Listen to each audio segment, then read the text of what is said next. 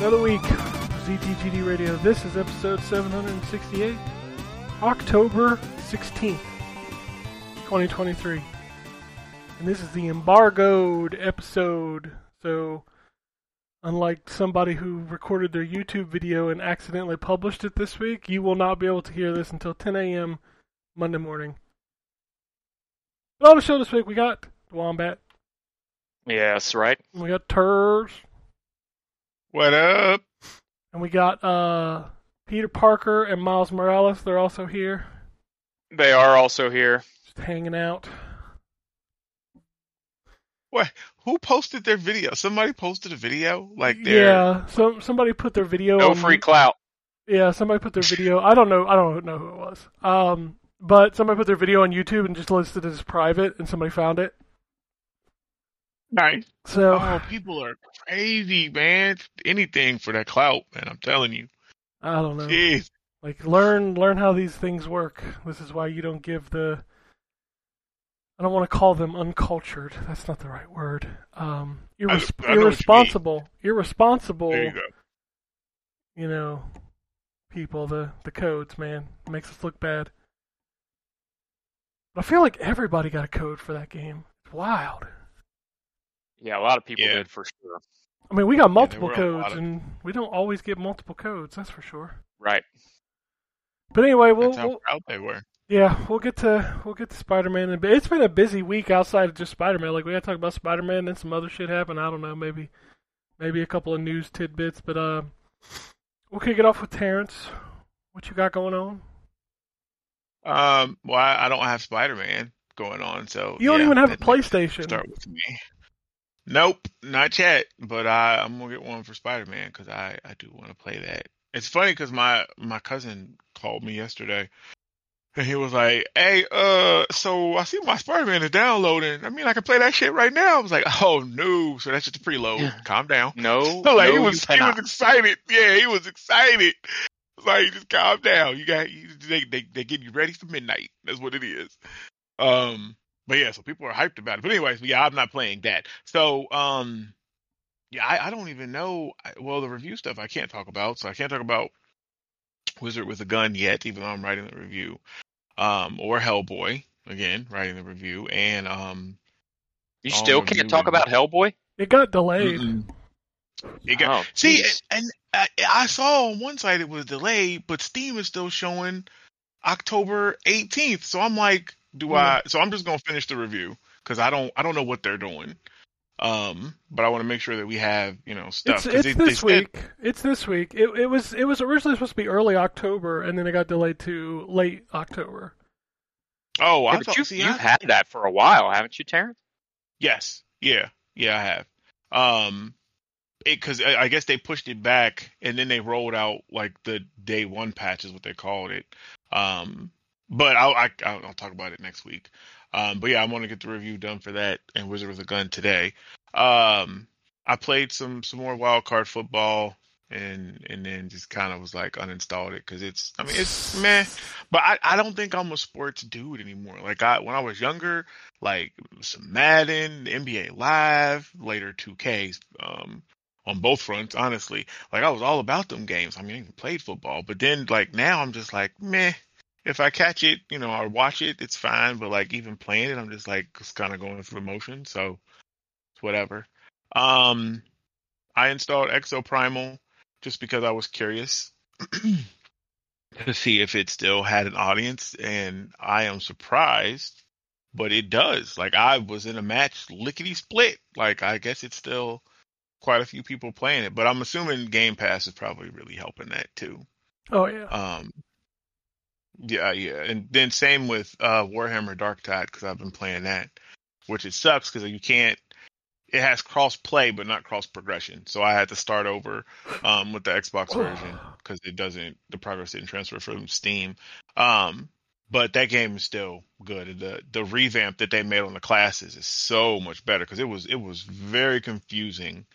Um, and not even just confusing. It wasn't really rewarding like your skill tree and stuff that they had before. But now you've when you unlock when you level up and get skill points and you actually drop them, you know, into stuff and build your character, you feel the impact of using those different skill points. That buff in toughness or um, you know, critical hit chance, depending on classes or whatever. Like you feel that stuff, which is nice.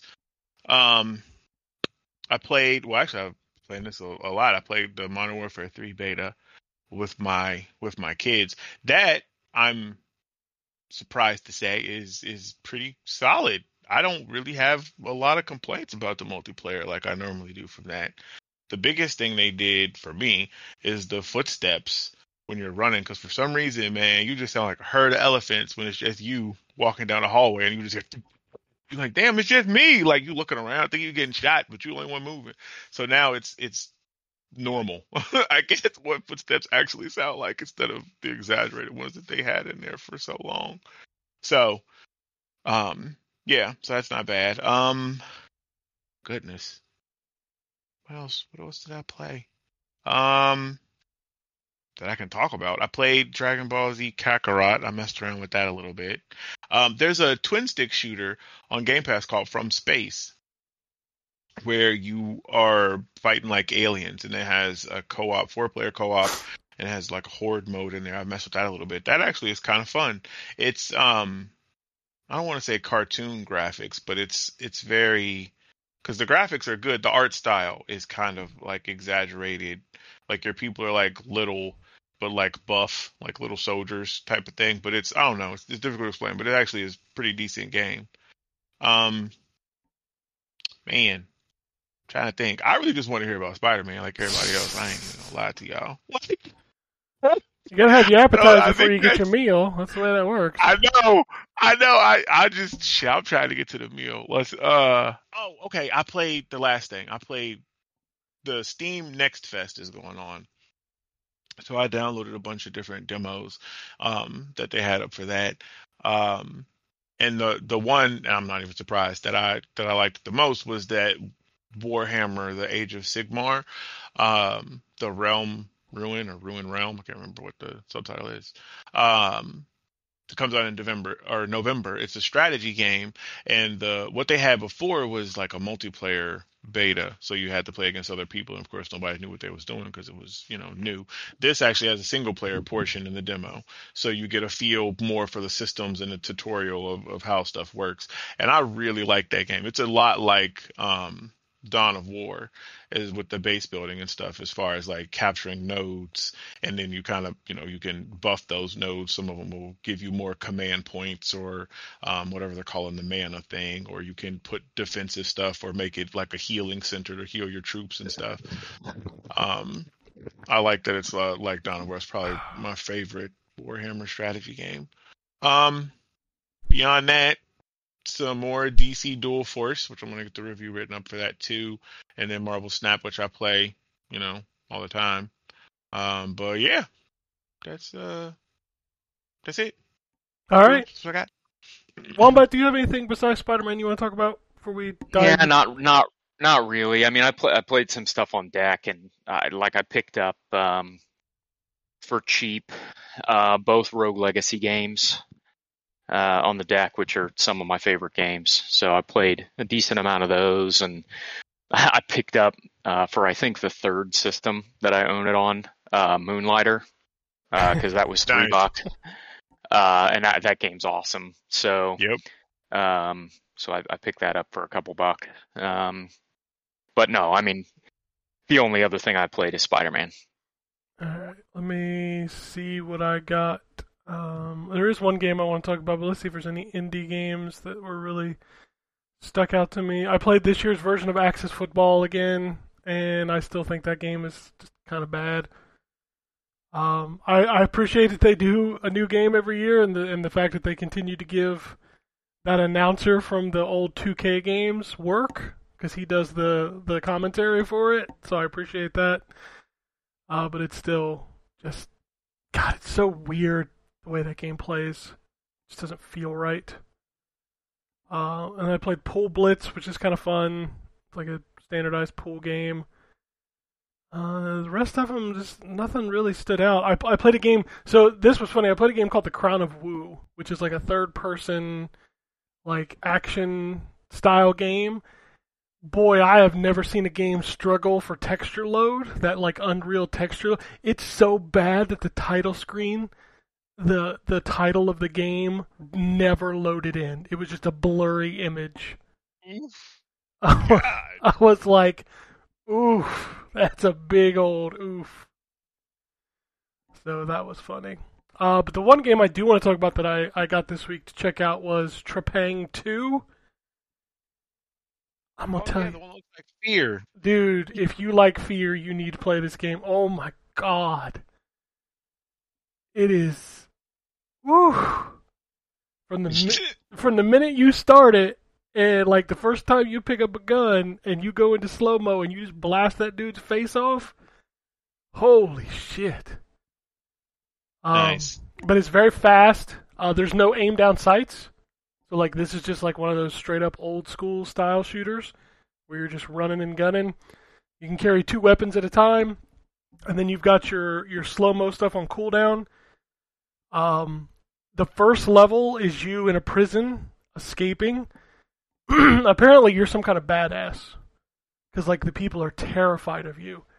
Um, and the whole goal of the first level is for you to escape your shackles, run through the base, pretty much kill everybody in the base, and then get on a helicopter and uh, go to like your old, like your old um, military team. And that's kind of where I like. I just played through the first level because I was trying to get through Spider-Man, but just in that first level, I was just like, "Oh man, this is like this is like the new Fear. It's so good." I don't know why it's called Trepang Two. Like, was there a Trepang One? Yeah. Th- yeah, that title is so weird. Yeah, this is it's a weird game because like it's also published by Team 17 and I'm sorry I can't think of Team 17 unless I think about Worms. Yep, 100%. Yeah. That's Yeah. the only thing I ever think about from there. Like th- there's no worms in here, dude. It's just literally some dudes like just murdering people. Um, but there's a really great scene in that first level where you drop down into this room with like four elevator shafts and the the guy trying to stop you like literally sends in one team at a time of like five dudes and after everyone he's like fuck is anybody still alive oh my god he murdered everybody um but no it, it looks and plays fantastic like that game is so good and if you like fear you need to play this like I, there's not really any spooky stuff yet that i can see oh you can also take dudes hostage and like let them shoot them or you can just snap their neck nice. it's yeah, it is that game. And if you enjoy Fear, you should definitely play it. Yeah, it's on my list. yeah, I, I do like fear. Yeah, and I got another game that I need to get a review out for this week, which is Hot Wheels, and I need to let me check that real quick because if I can just talk about it real quick, I will. I can't remember what the embargo date is. Hot Wheels. So 1201, so I can talk about it. Uh, Monday, October 6th. So I've been playing Hot Wheels Unleashed 2. I like the first game a lot. I thought it was good, but my problem was like the the structure of the campaign just didn't flow very well. This one remedies that. Like this one feels a lot better as far as the campaign goes. Um, the tracks are also more enjoyable. Like in the first game, they were very much like here's the orange track in a room, and it was just kind of bland at times. This one, there's a lot more variety to the levels. Um, the unlock system is still there, where you earn coins to upgrade your cars. You also earn coins that you can buy new cars, kind of like and they do the toy thing where like when you're buying a car it's in the, the clamshell case and you buy it and it opens it and puts it in your your inventory in your garage. cool. yeah. Um but the biggest thing about these games is like they control so well. Like it, it really is that push pull of like you drift around a corner you build up boost and the idea like the mechanic is, is that you should be able to have boost the entire lap if you drift and and um what they call it, slipstream behind the cars and stuff like that to earn your boost. Like you should literally have boost the entire race. Like that's the high end level of the the mechanics themselves, and it's it's really good. Um, it looks a lot like the first one, which means which is to say it looks really good, runs really well. Um, so I'm having a lot of fun with. Also, it has the Snoopy car, which you can never go wrong with the Snoopy car. So- Nice. But no, that's that's another game that I did not get a chance to finish. My review will hopefully be up this week. I'm trying. Um, but I had to finish a little game called Spider Man, which we can talk about that now. Hooray! It's out on Friday. It's out on Friday. That game is really good. Oh God, it's so fucking good. um, yeah, I, I am so excited to be able to talk about it now. Yeah. Um, so it is. It is now my game of the year. Uh, wow. I'm not there. I I'm not still- there, but it is really good. It is really good. So I, I have 100% the game at this point. Um, I am one very easy trophy from platinuming the game. Uh, it's a, it's a very easy game to platinum, by the way. Um, so if, if you're the type of person that's interested in that kind of stuff, um, it's uh, it's an easy one to get the platinum on. You'll you'll get probably 90% of the way there just by playing the game. Um, It's funny because I didn't especially if you do 100% of everything. Yeah, I didn't even look at the trophies. Like, I felt like at the beginning, without doing side quests, like I was rarely ever getting a trophy.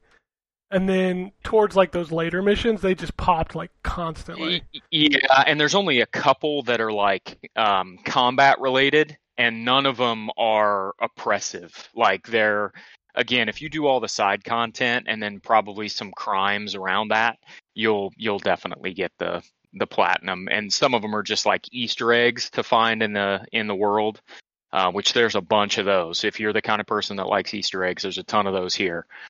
Um, yeah, so I, I don't know, Ken, if you want to start talking about it first, since you're writing the review.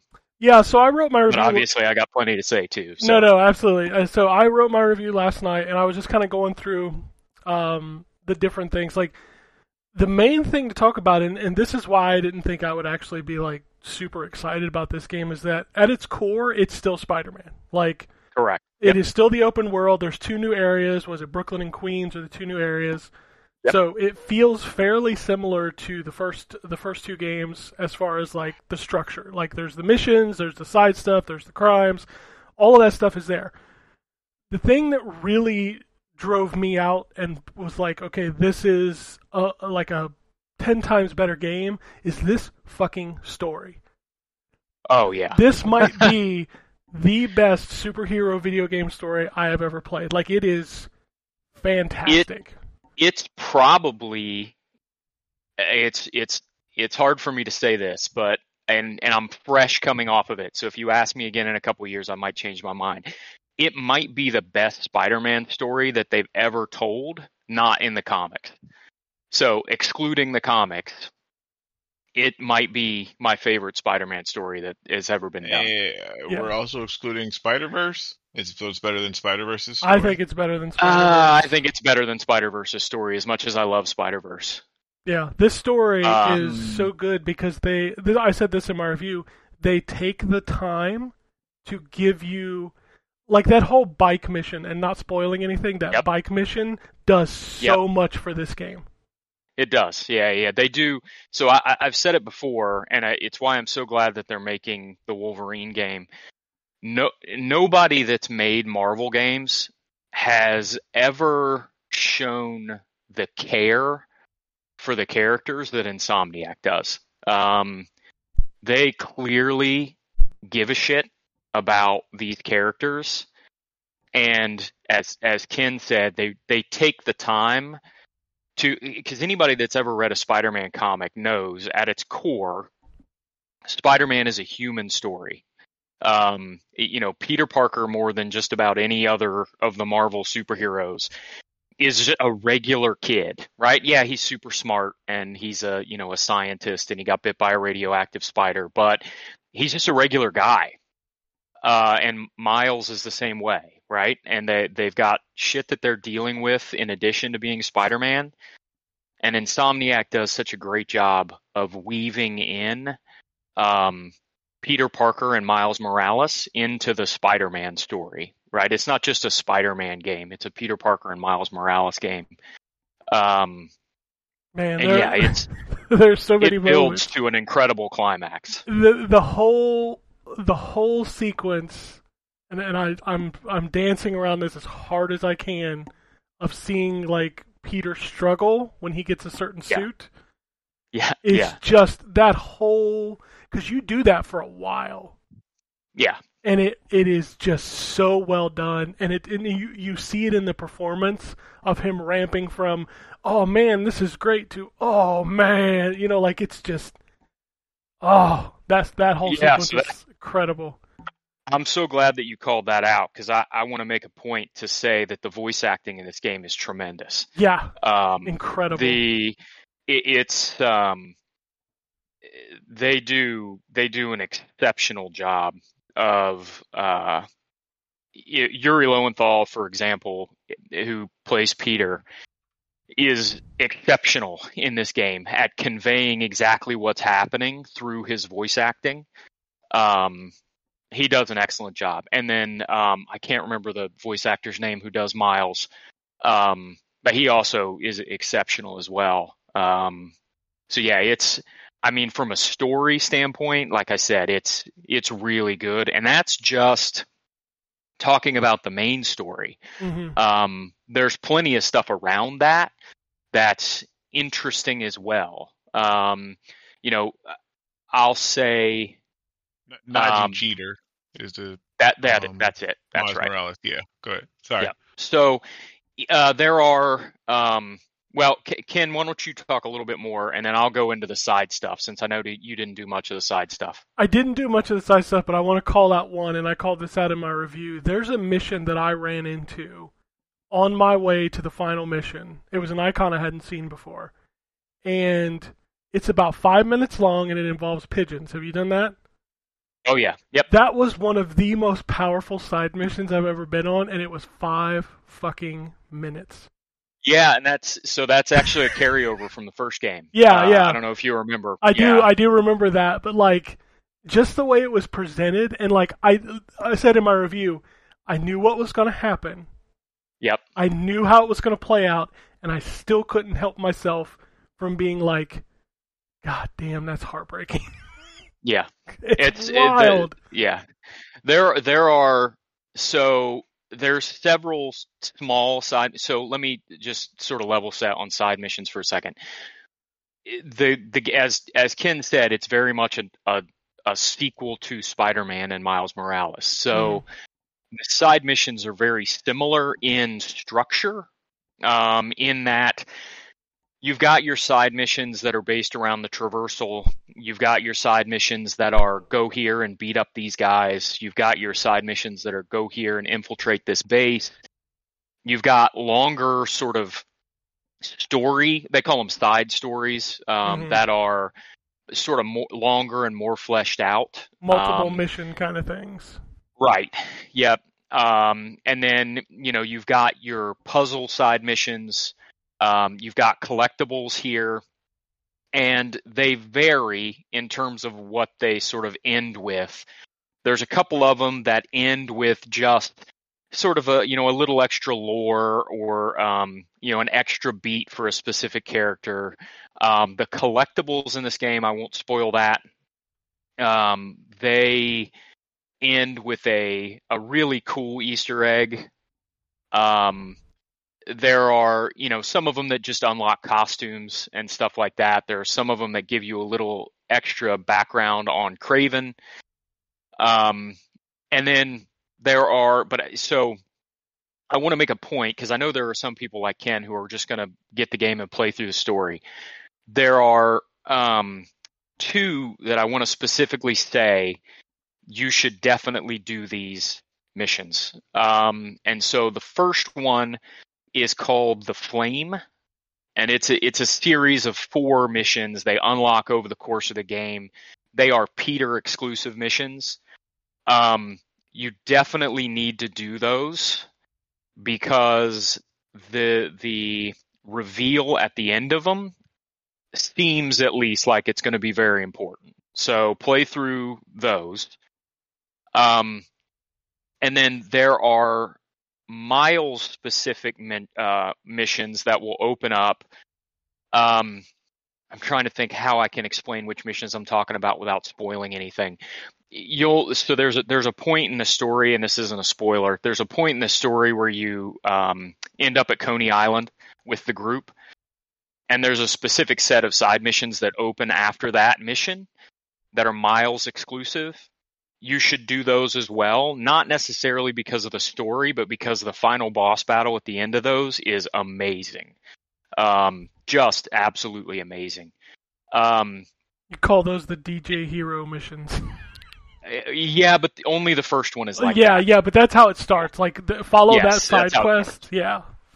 Yeah, Um, and then there there are some you know that are just neat or sort of historical or, or add a little background character to Miles or to um, uh, Peter. There is one um, that's a traversal side mission that, as I was playing it and as I got to the reveal, it really reminded me of something that would be in a in an Arkham game.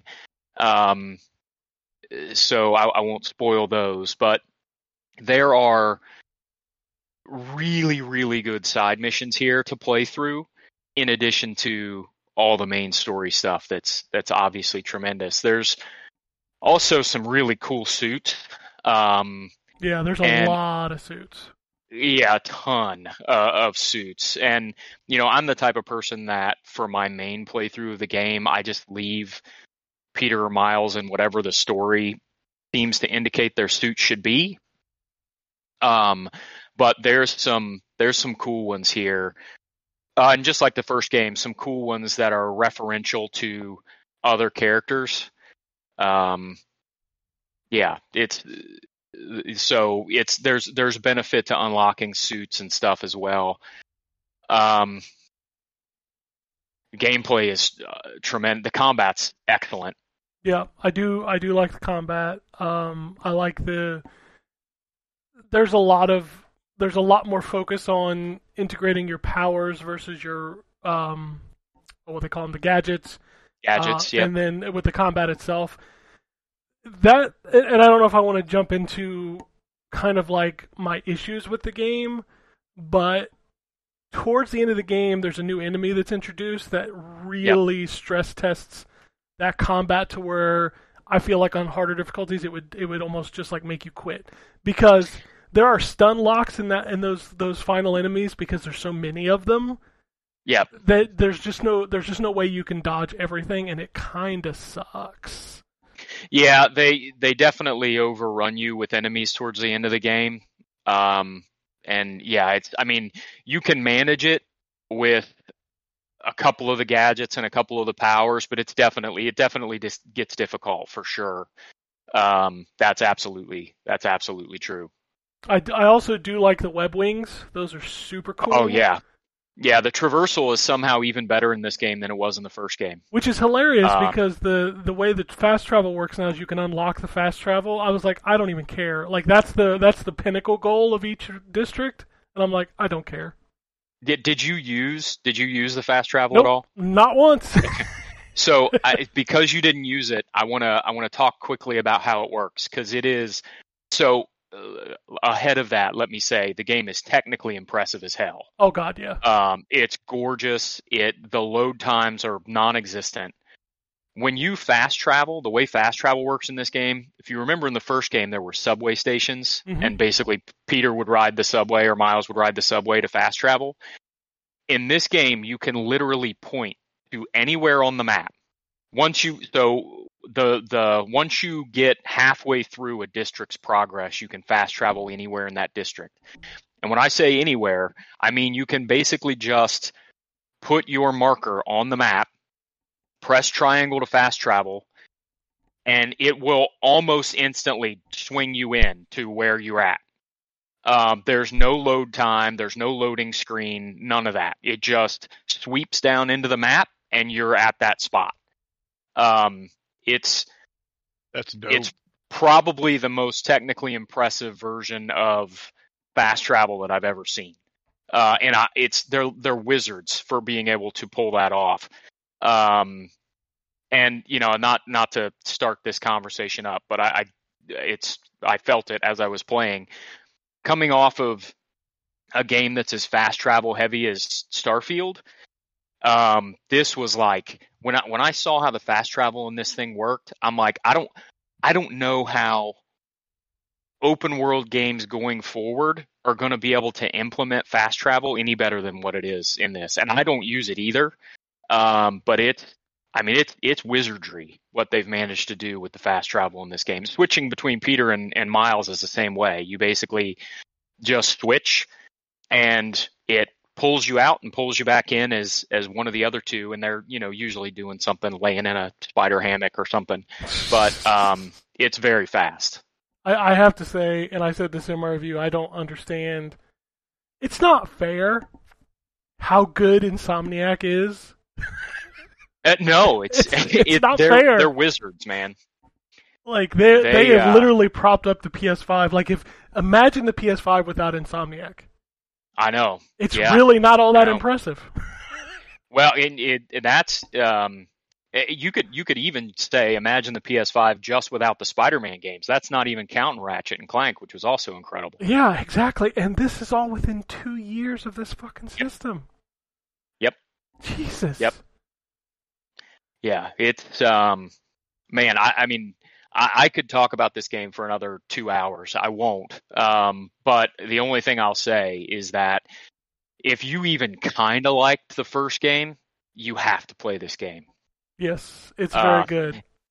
And if you had any concerns, because I know I, I saw some concerns um, online before the game came out. Well, it's still not out, but um, about the balance between the two characters and whether or not because it's a an, a numbered sequel, if Miles is going to kind of take a backseat to Peter, he absolutely does not. It is it's a very balanced game between the two of them. So if you like um, Miles better than Peter or vice versa, you're going to get about the same amount through the story between the two of them. hmm You're going to get about the same amount of dedicated side missions. And then when you're just free roaming, you can free roam as either. Um, and there's no, um, the, the thing I was concerned about coming in was whether or not there was going to be a power imbalance between the two. And there's not. They have a nice balance of powers. Um, some side missions, I think Miles works better for. Some of them Peter works better for. Um, they do a good job of balancing between the two characters. All right. Are there stealth missions? Mm, there are some, but it's not 100% required. So there is no you failed or you spotted. No, know, there was never a mission where if I was spotted, I immediately failed. No. Nope. Yeah. Nope. There are definitely Um, missions, just like Arkham. There are definitely missions where, um, It'll be easier if you it's, stealthy. yeah, it's much easier if you stealth. Yeah. But um, for the most, part, there there are no auto fail stealth missions. There are definitely some missions in here that I would say you do not want to not try to stealth. Um, Mm-hmm. but there's no auto fail stealth missions. Nope. Okay. Um, I'm gonna I'm gonna basically be the people basically Yes. and ask you all the questions I feel like the people would ask y'all. Um, Mary Jane. I saw some pictures of Mary Jane. Do we control Mary Jane? In We this we can't Do have answer we can't answer playable characters. Yeah, can't answer character Okay. questions. Okay. I, I feel like stuff like that answers it when without answering it. But um Well, I would tell you the Like- same uh, either way, but we're not allowed no, to I talk know. about. No, hundred percent. No, I'm not saying it that from y'all giving the answer. I'm just saying from the niggas that's telling y'all to give that answer. Because I've been in that been in that case where like, well, you can't talk about this, that, the third, even though you know what I mean. Like it's it's yes, that's I, actually it's yes, but you just can't confirm it. But it's either here or there. Okay, so we can't talk about that. There's no auto fail stealth missions. What was the other?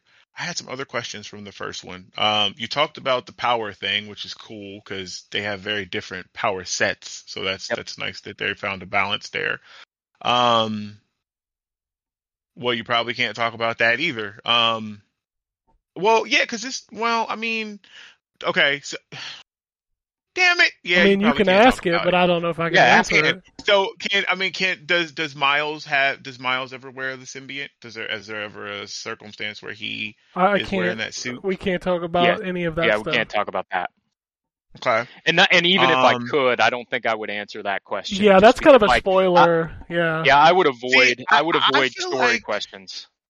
That's that's that's of that's splitting hairs of a spoiler though. Telling me that oh he wears it is not You know what I mean? That's not necessarily spoiling a story thing. I mean, uh, there's comic books where he's worn it, but you don't know the circumstances as to why, how, you know, all the stuff surrounding it. So him putting it on is one thing. But for the sake of, I, I get you. Um, plus, y'all are bound by, you know, Sony. Um, okay, so we can't ask story stuff. Um, oh, the skill tree. This I feel like you can answer. A lot of the stuff in the first one felt redundant like some of the combos and powers and different stuff like I, I, didn't use or maybe i used like three of of a lot of the stuff. Like you had your core you know what i mean? Your core like skill set. Did you feel like a lot of the skills in this were useful or did you just find kind of a core set that you rocked with mostly? Um i'll go first because i'm probably going to be a little more negative. I found so there's three skill trees one for mm-hmm. each character and then one for combined. I felt the combined one was really good. I didn't care as much for the individual ones. Okay. Yeah, I, I, the the so the individual ones, um, generally speaking, are more about improving powers that you have. Yeah. Um. Mm. So without spoiling, I'm trying to think of how to say this without spoiling anything. So each each of the two Spider Men, um, have two options for powers is the way I'll say it. Um, that you can change between in the there's an abilities menu and you can you can set which abilities you want on um, buttons in that menu.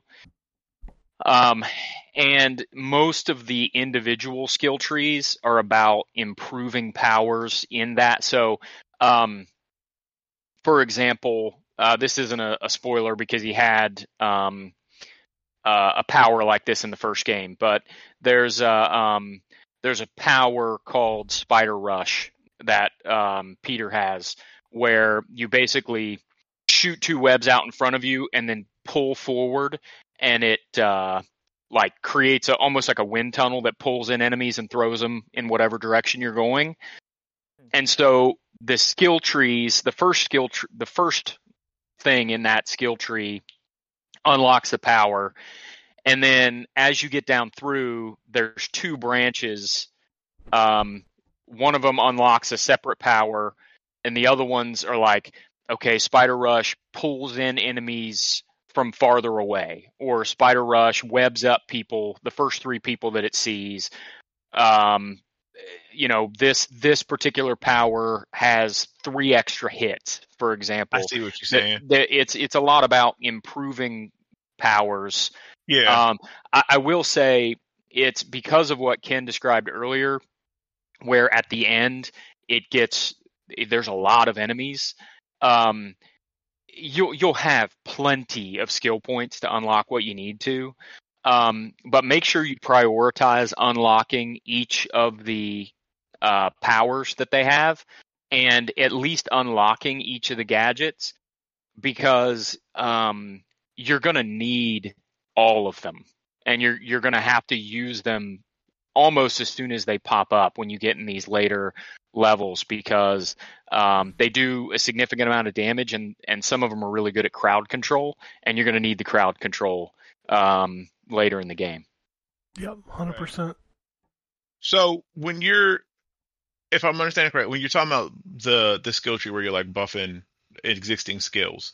Um, if you pick one where like, because it's kind of like you count. It, Lord Jesus, it sounded like you were saying that it kind of deviates. Where so like the spider rush thing, you could pick one where maybe it'll do something to three enemies, and another where it'll do something else. Does is that does it lock you out of going the other it, side if you do that? It does not. No, and if you get okay. max if you get max level in the game, which is sixty, you can unlock every single thing on every skill tree.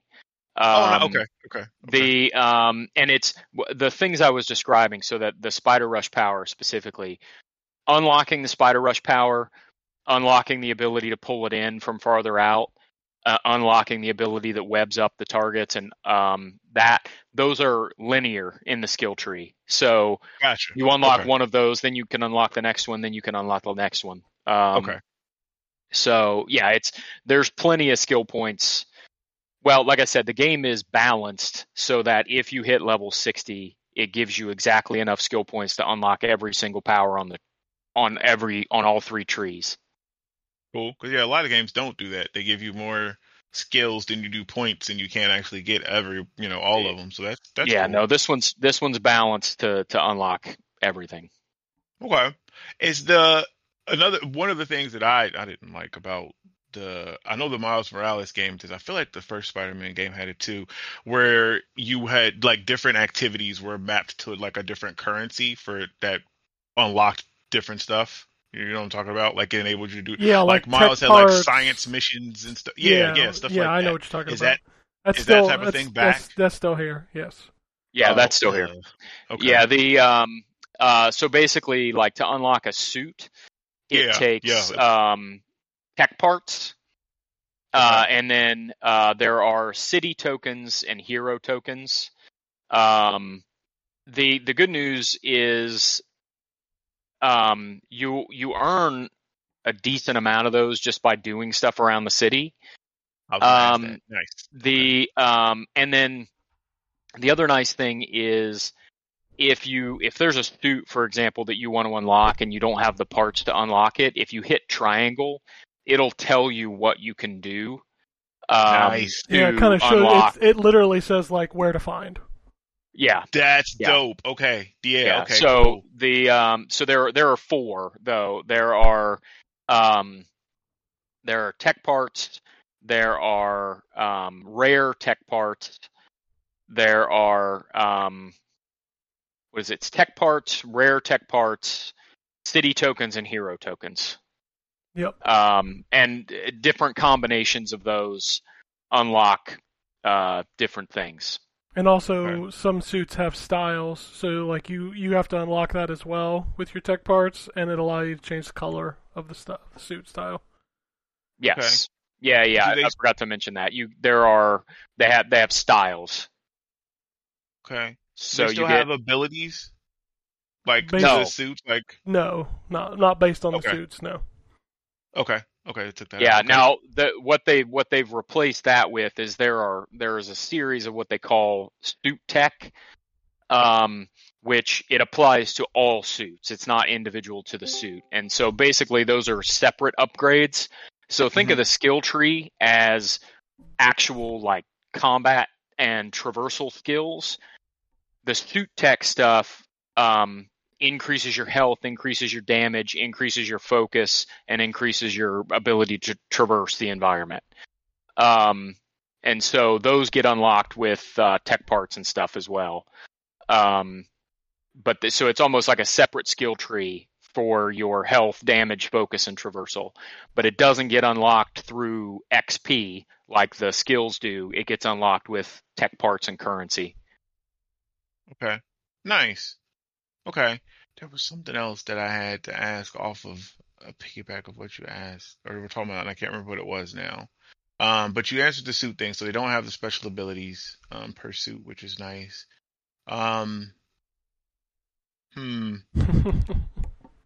I can't think of anything. Oh, the the side stuff. So because you both have finished it and you can free roam now, is I don't know how much time you've put into the free roaming stuff, but how how is the repetitiveness of some of the crimes? Like I made mention of back in the day in Spider-Man 2 on PlayStation, it was that fucking kid with his red balloon. It was always like my balloon. You had to change, but you couldn't web it because he would pop it. You had to like jump into it to grab it for him.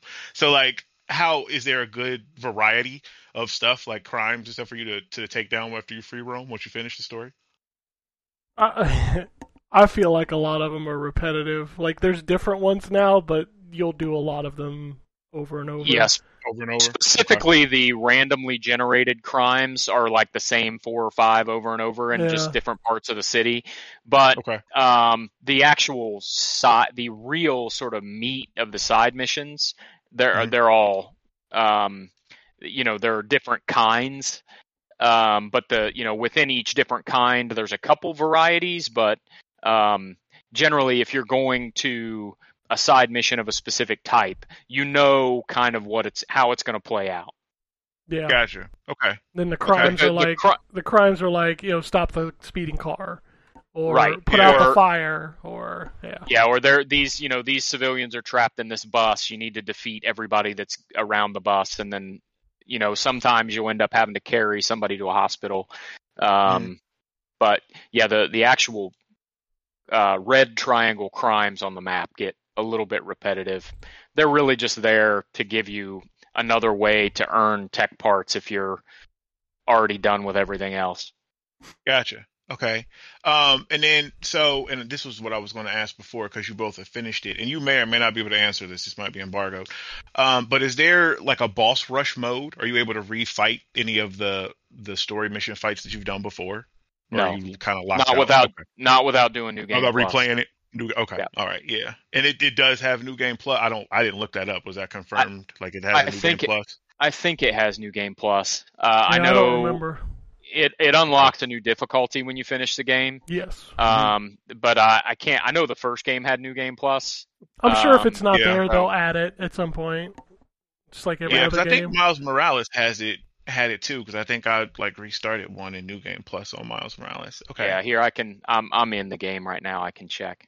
Yeah. Oh, no. While he's Um, doing that, I'm gonna I'm gonna give you the I'm gonna give you the fanboy. Uh, by the way, welcome Jay. It's it's good of you to join 50 minutes in. Hey, yeah, what's up? I've been on time for every other show that I've ever done here. I'm allowed at least one late activity, you know. So just uh, give me, give it to me fast and be late once in a while. All All good. right. I, welcome to America. It don't work. Uh, That don't matter. You could be on time 100 percent of the time. That one time is one time that everybody gonna give you shit. That's how it works. So, Terrence, it Fair does enough. not. It does not have new game plus. It They- it they will. unlocks oh wow. it unlocks an additional difficulty when you finish the game, but it does not have new game plus. Uh, They will totally add that for sure. Yeah, Yeah. for sure. Yeah, because the other ones had it. All right, but now I'm going to give you the thing that, that, that people are going to hang on, which is the things I don't like about this game. And we've already talked about one. I don't like the mobs at the end of the game. Like that seems like it would be really frustrating on higher difficulties, and it's just some of it. Like some of it, I felt like I dodged perfectly, and it still c- caught me in like a stun lock trap, and I did not enjoy that. When you say mobs, you just mean the amount of enemies. Lots Like, of just enemies. enemy- Lot they Gotcha. you Okay. uh, unbelievable amount of enemies towards the end of that game. Jesus. Okay. okay. Um, another gripe that I have, and Wombat, you may not experience this as much as I did. I don't know. This really bothered me. Some of the boss fights go on too long. Mm, Yeah. It, now, so the the you're you're correct. Some of them do go on a little too long. The one thing I like is that under their health bar, um, there's a little circle that'll tell you how many sort of times you have to deplete their health bar to finish the nice. the fight. So, like if, for example, the the boss has three dots under their health bar, that means there's going to be three phases to the the fight. Um, and if they have one, that means there's one phase to the fight, and so on and so forth. But yeah, they're most of the bosses in this game are three phase bosses. Except for that one that runs like four. I think it's five. Yes, yeah, And Jesus. the the problem that I had with this fight is that it never changes its pattern. Oh, I was It going is to ask. literally It's the same pattern over and over and over. And I was like, is the like I felt like the game glitched. I was like, is, is the game broken? Am I just That's doing how- the same fight over? And I was like, this is what the hell? how I felt in Starfield, where you get your powers going like flying through that Oh, thing. I was like, I've done this 27 times. Is it glitched? Like, what the fuck? Um, Oh, another thing that drives me crazy, and the other games had this. I don't understand why it exists. So when you finish a story mission, sometimes it'd be like, I should go float around the city for a minute till the next mission pops up. yeah. That shit is on a timer. That shit is not on a, a go do a mission because if you start swinging to a mission that's really far away, the story mission will trigger before you get there. And I'm like, why didn't you just fucking trigger it? oh, wow. Like, like I like the dude call. He's like, I need you to come do this. And I'm like, he's like, well, he'll call back in a minute. and I'll go do the mission. And then like I'll start swinging to the side mission, and he'll be like, hello. I'm like, motherfucker, why didn't you just do it? Like, Maybe that's a glitch. Is there a day one patch for this? I Yeah, it's already in. I don't know. it's already Yeah, oh, but Oh, okay. okay. it's it's it's the way the game is built. It was like that in the first game. Yeah, the first Miles two games Morales had it. well. Yeah, the first two games had it, and it drove me crazy in those. But they kept it here, and I'm like, why, why, why, why do you make me wait? Can you to go to pass the next time? mission? Like you know manually, like you can do it in like Cyberpunk? no, for it's example? it's not that long of a it's not that It's, long. it's of a not. delay. It's like it's like two minutes, which is even furthers my question Oh. of like why, Oh, okay. Why? Yeah. Like I don't understand Yeah, why. Yeah, I'm not sure why they do that. There, there's a couple times through the story where it, it sort of makes sense for them to do that because a character will say, for example, um, I'm heading to blah, blah, blah. Um, I'll call you when I get there. And then Peter or Miles will say, uh, well, you know, while I'm waiting, I'll, I better check on the city. Um, and then the person will call you back and say, hey, I'm there. Yeah. Uh, but but yeah, there there are some times where after a story mission, it's I think it's there to try to encourage you to do the side stuff in addition, like in between story missions, and not just do the story missions one after another. Uh, But I agree with you; they they should just unlock it from the beginning uh, I- for folks that want to run through the story. Yeah, and then like I said, I'm really nitpicking some stuff because the game's so good. But the last thing I have is like, there's too much shit assigned to the touchpad. Where sometimes when I would try to swipe to get to my app, I would swipe and, and open the camera for the photo mode, Oh yeah, and I'm like, and yeah, some of the the puzzles in the first game, I initially started skipping them about halfway through, and I think the plant puzzles in this game are even more boring, and you can't skip them. I don't like those. uh, yeah. There's there are some you can't skip. The Yeah. ones in the side missions, obviously, you don't have to do. But Yeah, I don't. Yeah, I just don't like them. I, I don't like those. Those. Um, I don't want to spoil anything. The, the destroying the the nodes thing. yeah, Like I don't find that fun at all. I'm like, what is this? This nah. yeah, they're very similar to the science puzzles in the first game. Yeah, I didn't like them then. Don't like them now. So, but that, like I said, I'm literally nitpicking because everything else is so good. yeah, it's a it's an exceptional game. Like I said, it's it's now my game of the year. So, um, and it, it says something that I've hundred percent of the game, and I'm still just kind of swinging around. Yeah, I can't get I over think, it. I think it speaks to like I know I, Ryan is it's like from my understanding of like his play style is like he likes to like play a little bit here and there, but the idea that he already completed the game and 100%ed it, despite you know not having it for that long, um, is actually speaks very very highly of the quality of the game. So I'm very excited. Yeah, it, it also you know it, it helps that I'm you know while I'm while I'm talking, I've got my Spider-Man coffee cup in front of me. Um, yeah, because I uh, I'm a huge fanboy for Spider-Man, so. Mm. um, that obviously makes a huge difference too. But I, I, I genuinely think, just like with the first game and just like with Miles Morales, you don't have to be a big fan of Spider-Man to enjoy these games. No, the story in this game, like I said before you joined, Jay, is just it's probably the best superhero video game story I've ever Oh. played. It's so good. I'm so excited to hear that because you know how, how much I love Spider-Man, how much I love these stories. But in just conclusion, I suppose since I missed the beginning part, the story's great. What about the overall feel of the game? Do you guys feel like it's better than Miles Morales and the original Spider-Man? Somehow, I, ab- some- I absolutely do, which is crazy. Wow. I, I Um, don't know how. the- I don't know how because the first two were so good, and this one somehow plays better. I, I can't. Uh, I, I also, and I know we touched on it a little bit. I, Ken, I know you said you you really liked them. I I can't express to you enough how much the web wings changed this game.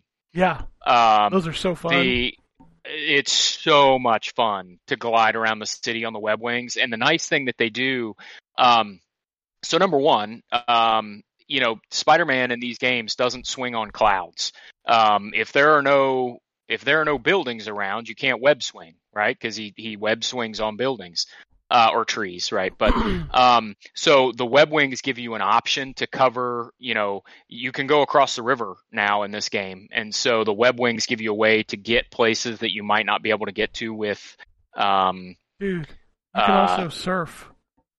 you can surf. Yeah. That's yeah. so fucking Spider-Man cool. can kind of walk on water a little bit. And also um, the the launcher, the launcher when you unlock it is so much fun. Yeah, yeah.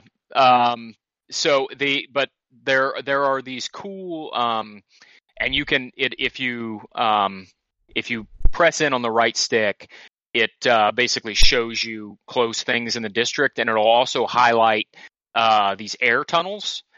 And so the way that works is there are sections of the city where there's like wind tunnels basically where the the wind blows through them and uh, Peter and Miles Morales can basically go into those wind tunnels with their web wings, and it can carry you a significant amount of distance. And you can exit them obviously at any time, but it, it's it's basically like it'll give you a boost, and you get more of a boost for staying in the tunnel, uh, which is illustrated with some rings. Um, but it's I mean switching between the wings and the swinging is seamless. Um, it's crazy how well the game controls. Yep. Damn. So good. That sounds that sounds really good. Um, so you guys have basically cemented the idea that I have I was rolling in my mind that I was going to take Friday off to play Spider Man, and uh, it's going to happen now. Oh, yeah. After hearing your uh, glowing reviews, that's, that sounds great. Yep. It's Yeah. a it's a fantastic game. All Yeah, right. absolutely. We've talked a lot about Spider Man, but now that Jay's here, I know he had a couple games he wanted to chit chat about. Yeah, just a couple of stuff. I haven't been here in a bit, and uh, a lot of stuff has dropped since then. So I'm gonna I'm not gonna hark on about too many of them because I'm sure discussions have already happened, and most uh, most of the points that I would bring up has already been mentioned by uh, the guys here. But I'll just uh, simply say I play Starfield. I wish I, I liked it more than I do. Um, it's, it's kind of disappointing. It, it has a lot of potential, but I'm not sure if that game is fixable in the way that it's fundamentally created in terms of the pacing of the, the fast travel, the load times, and all the back and forth that they have you do to actually enjoy the good parts of that game. So, and then I kind of put that game aside because I was kind of done with it. And then I, I played two Souls likes back to back, uh, Lies of P and um, Lords of the Fallen, uh, the second, uh, which I play for review. So Lies of P kind of came out of nowhere. This, these are the people that does DJ Max game. They're not known for action adventure games, much less a Souls like. So when I played this game, I went in with very little expectations outside of the game looking good from the previous trailers, and I was thoroughly impressed by just the the level of polish, the the amount of content, and the general themes and ideas. Uh oh. Oh, I think we lost him. Yep. I think Yeah, he, he disappeared. Oh, there he is. My where where did I leave off? You were talking about Lies of P. Uh-huh. What was he talking about? Sorry, I was I was pulling up the list It or was something. yeah, it was it was glitching out when you were talking, so Oh, sorry. it was So- not too not too far after you started talking about Lies of P. Okay, so obviously it comes from a company that uh, is not known for action adventure or Souls-like games. They did DJ Max, which I'm a huge fan of as well. But to see them come out with this first effort and be this good was very surprising and, and very impressive. And Lords of the Fallen, um, kind of being a pseudo remake or re yeah pseudo remake slash pseudo sequel in the game. I'm not going to spoil anything within the story, uh, despite it not really hitting as, as well as I, I would like. But that game has a lot of like technical issues and a lot of level design issues that really hampered the enjoyment of it. But overall, you know, I, I still had my fun with it. And the idea of shifting between two different realms of the Umbral and the Axios, I believe it's called, and you're able to just pull out a lantern to be able to see the land of the dead as you're walking through to see the uh, like a like the environmental differences to see if you if there are some additional paths you can go through. It kind of reminds me of that one game. Um, what was that um, game that's like a horror game that came out where you have two different worlds you can explore Oh at the same time? fuck! That's the Bloober game. You know what I'm talking about, right? The Bloober yes, game. yes. yes. Yeah, I I forgot the name of it. it's called. That was supposed to be like the big next gen Series X game, and it was kind of not great. Yeah, yeah. Uh, I mean, I, I enjoyed that game too to was some degree, but I, fine. you know, it was Yeah. it, it wasn't amazing. It wasn't the next coming of Silent Hill. oh my god, what people was that game for. called? You're gonna drive me crazy now because I don't remember what that game's called. Um, I'm gonna look it up. shoot. Right, look it up and tell me because it's gonna it's gonna drive me crazy too. But it kind of reminds me of that. But it, within that game, like the the levels are kind of superimposed upon each The other, medium. and they kind of yes, thank you, thank you. uh, a, a generic name for a generic game, I suppose, a generic forgettable game. But regardless, the idea that they presented was actually pretty neat, and implementing that in a game where it's so focused on exploration, uh, like a Souls-like, is actually a great idea. I, I had a I had a good time with kind of shifting back and forth between the worlds and how dangerous the other world became.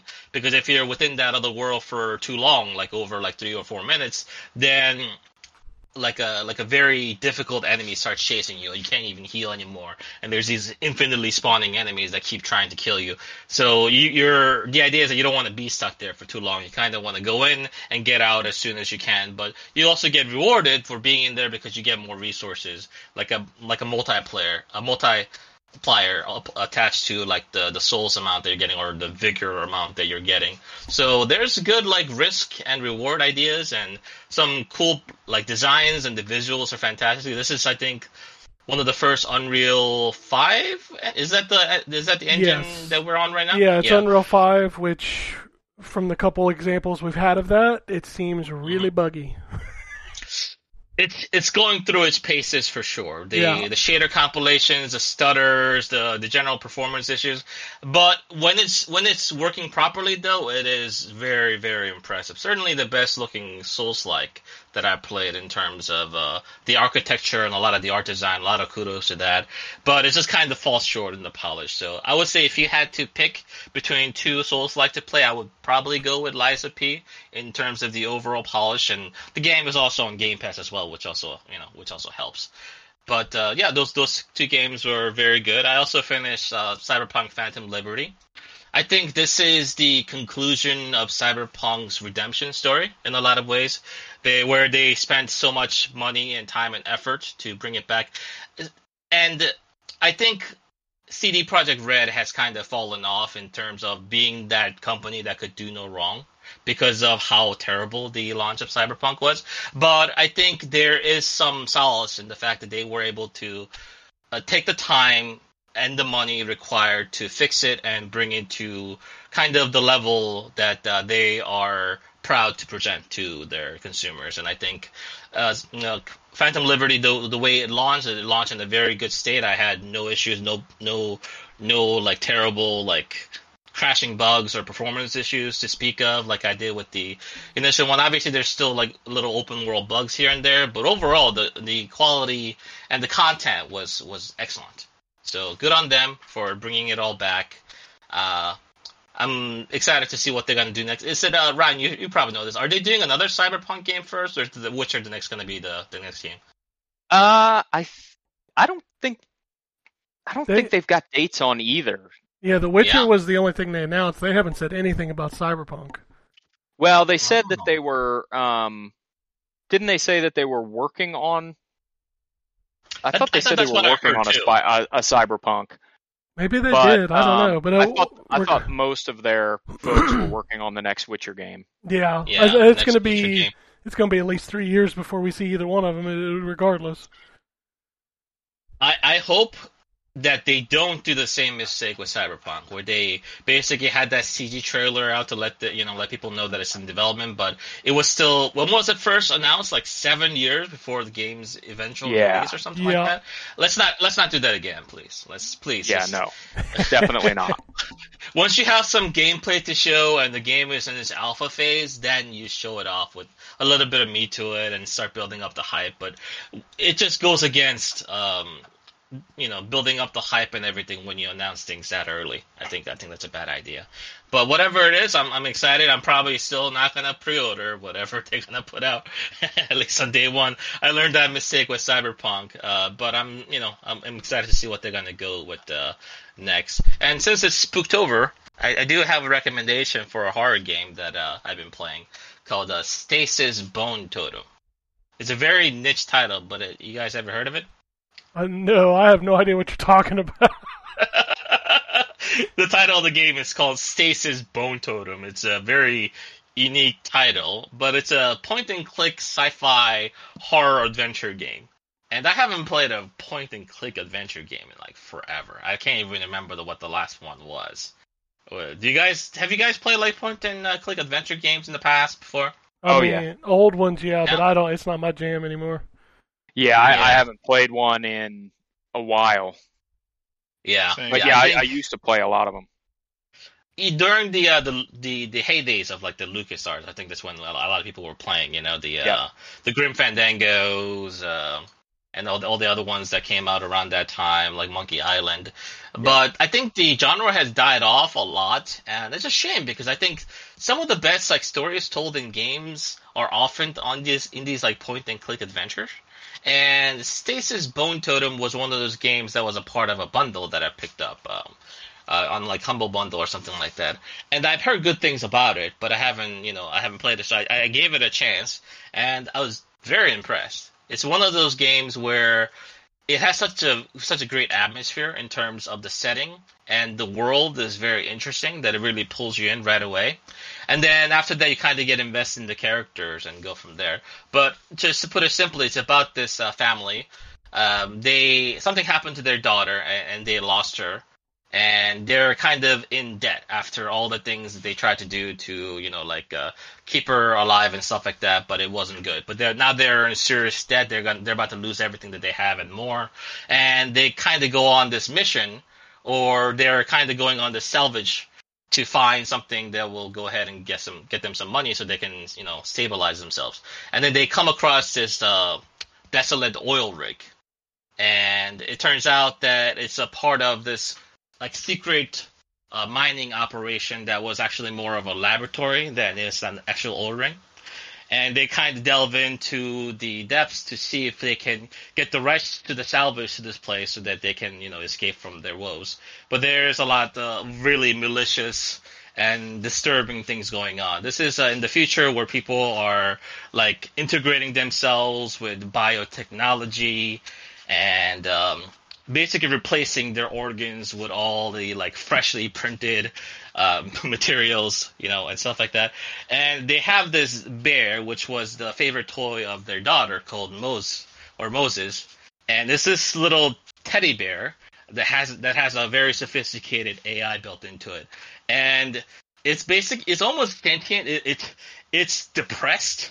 You have like a depressed toy AI machine that's you know is, very sad because his his best friend is is dead. He can't he can no longer see him, and they have these like really you know deep conversations about uh, like loss and all this other stuff while they're going through this oil rig and trying to discover the secret. Uh, mm, research and other human experimentations and stuff like that going on. It's very grotesque, but it also builds up a lot of the tension because the characters can die uh, due to uh, you know mishaps and stuff like that. So if you're interested in like the settings of like um, like a futuristic sci-fi world and uh, you're not squeamish in terms of like disturbing content with like human experimentation, biotechnology, and stuff like that, definitely give it a chance. I think it's a perfect fit for October. So yeah, but uh, that's that's, that's it for me. All right. Oh, let's talk about what's coming out this week. There is a lot, a lot of games out. Start off with Series X, PlayStation Five.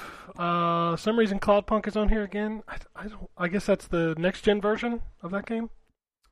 Probably like the PS5 and Xbox Series X version yeah, of the game or something. That seems yeah. to be what it is. Uh, Hot Wheels Unleashed 2 Turbocharged, which I talked about earlier. That game is out this week. Kingdom 80s. SpongeBob SquarePants: The Cosmic Shake, Shake, uh, which is the next gen version of that. Way of the Hunter: Hunting Season One, Overpass Two, Skull Island: Rise of Kong, uh, Sonic Superstars, Wizard with a Gun, uh, Hellboy: Web of Weird, back-to-back Terrence reviews right there. Yeah. Uh, Kona 2 Brume. Uh, I think I remember playing the first one when it was on Game Pass. That's a those third-person adventure games, like a lot of walking simulator style stuff. Uh, Slender: The Arrival, Agatha Christie: Murder on the Orient Express. There's already another one of these. Didn't they just put one out? Yeah. I yeah, I talked about that in my review actually. I was like, I'm writing this review and there's literally a new one coming out like next week and the spoiler alert, the one I played wasn't good. Okay. Yeah, go ahead. Sorry. uh, Animal Hospital, Endless Dungeon. Ooh, here's one I'm super excited for. Gargoyles Remastered is out this week. Yes, yeah, I want that too. Was that a Genesis game originally? The Genesis or Super Nintendo? It was- I I think it was both. Yeah, I, feel think like- I this think has played both it on versions on it. Yeah, or it was something like that. I don't know. Hmm. Uh, Harmony's Okay. Odyssey, uh, Inescapable, No Rules, No Rescue, Spirit of the Island, The Gap, uh, the Jackbox Party Pack 10, Mummy Pinball, and Warm Snow. In case you need some warm snow. Uh, PlayStation 5, I think, is mostly the same. Uh, no, Boy and His Blob Retro Collection out this week. Um, oh yeah, the PlayStation Plus stuff is in here. Uh, Dolphin Spirit Ocean Mission, Enchanted Portals Tales Edition. Oh, that's okay, wow. There's some weird stuff coming to PlayStation Plus this week. Uh, Tennis on Court, the Cal- Caligula Effect Two. Uh, Frank and Drake, Mail Time, uh, the Seventh Guest VR Edition, World of Horror, Ten Hearts, Trinity S, and of course, Marvel's Spooderman 2 is out this week. Yep, that's that's the that's the big one. Yep. Um, we got PS4 and Xbox One, mostly the same stuff.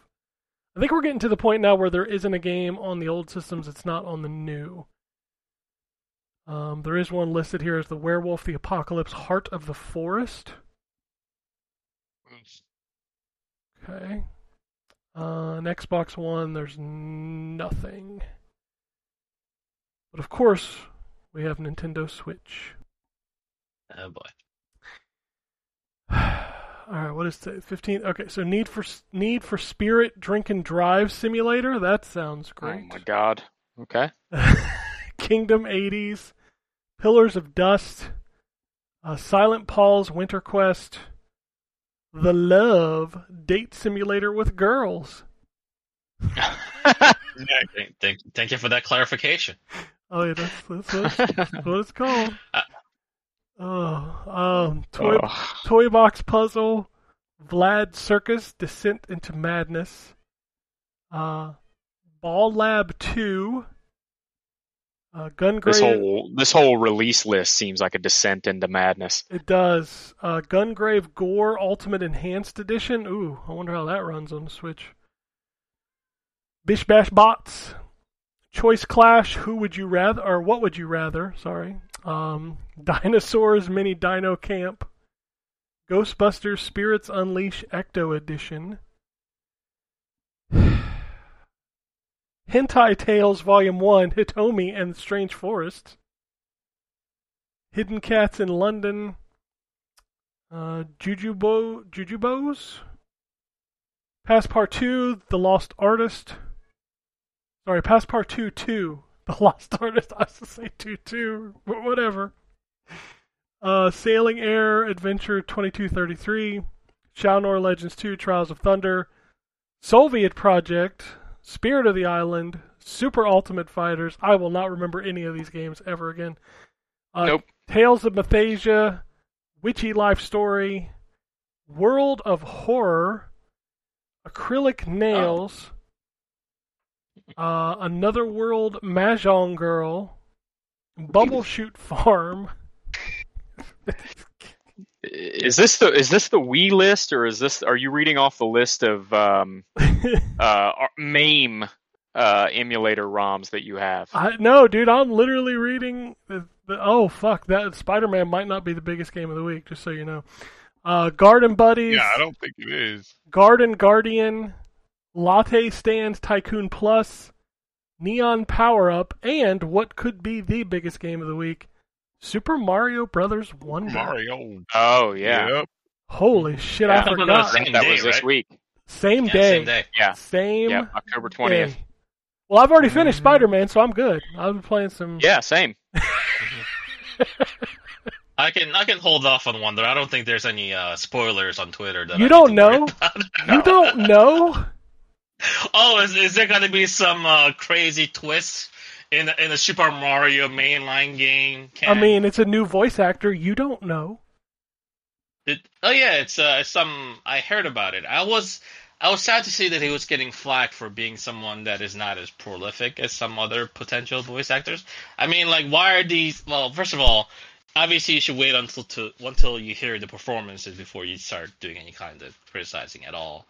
But it's just shame, man. Like people should be welcoming these people in with like you know open arms instead of trying to gatekeep them for not being as prolific of a voice actor as they'd like for someone as iconic as Mario and Luigi. It's like, uh, But at the same time, isn't man. it isn't it funny that we're having arguments on the internet over whoever says "Wahoo" better? Right? Yeah, That's really yeah. the- yeah. That's where we are now.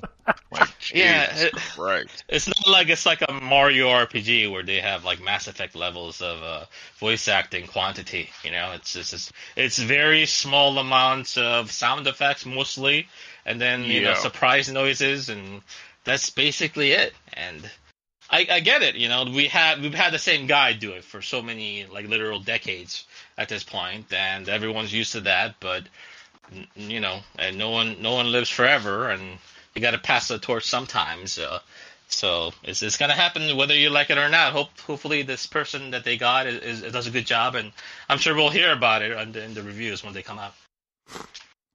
Oh lordy. Um. Okay, so let's let's run through the news. Nothing happened this week, right? No, not not not nothing at all. Okay. Um. Yeah. We'll kick it off with Jesus Christ. It's finally over. Activision Blizzard now is owned by Microsoft. That's what you think. Yeah. They go Now block we can it. get back to making games. Holy shit! Twenty months is how long it took. Twenty months we've had to deal with this shit. Yeah. Yeah. Wild. It is over. Um, they've said that Bobby Kotick will be gone at the end of the year, so that was a good piece of news came out of that. Yeah, that's good to hear. Um, That is, yeah. the um, Activision What's, games. what's not good to hear is that he's going to be several hundred million dollars richer. Well, I mean, he was Uh, always going to get that. We knew that. Yeah. Mm-hmm. Whatever. Um, they've said that they will start bringing games into Game Pass over the coming months. They will inform us, which is crazy. Why didn't you just do a drop right then and get all excited? Instead, you put out a, a two minute trailer for an acquisition. Yep. Bro. And they use stuff in that trailer that I swear they're not gonna go back to because I saw prototype in there. They used hella StarCraft, which if they just let StarCraft waste, I swear to God. But yeah, It's putting out funny. a trailer for a acquisition is wild. It's funny all the name drops that came out of this, like so, like Pitfall and River Raid and Kaboom. and, Yeah, like these are now Microsoft owned IP. Sekiro is a Microsoft owned IP. yeah. which is wild. I didn't realize that. Yep, I was like, oh, that's crazy. Because because they were the publisher, the developer's still FromSoft, isn't it? The developer's FromSoft, Yeah, but the IP But is now owned owns IP. by Xbox. Uh, fuck, my favorite FromSoft game is an Activision game now. well, it was an Activision Well, game before. game. Well, It was always an Microsoft, Activision yeah. game. Well, I mean, Yeah. which is is it really worse? That makes well. I mean, now you why gonna do get we, that why do sequel we Game have to Pass. choose? Yeah, I mean, I mean, I've already played it. I don't need to play it again on Game Pass. That no, has but a lot more to me at people might Well, play it I, now. I said sequel is what I said, but Oh, that's- Sequel, sequel, yeah, my yeah. bad. you're right. Um, mm, uh, I don't know, man. It's weird, Like I right? said, it's mixed feelings. Very, very mixed feelings all around. I mean, Microsoft is track record with uh, acquisitions and what they've done with them after the fact is it speaks for itself. I don't need to go into the nitty details. It gets kind of nasty in a lot of ways. And but there are some, you know, spots where they did okay. You know, they just kind of gave them more money and let them do what they wanted. I, and those that's kind of what I want them to do in a lot of ways. Eh, I have to we'll ask see. this question because I got tired of seeing this on Twitter after this happened by a lot of people. Like, we're still referencing the rare thing. And while I agree mm-hmm. the rare thing was bad, that was like 20 fucking years ago. yeah. Like, why are we still referencing that? That's not even the same company. Like, that's just what, weird Microsoft to me. Yeah, buying Rare or buying Rare, that, yes, they ruined Rare. I will never deny that they ruined Rare. But we're still, that's the one everybody pulls up, and I'm like, dude, that's 20 years ago.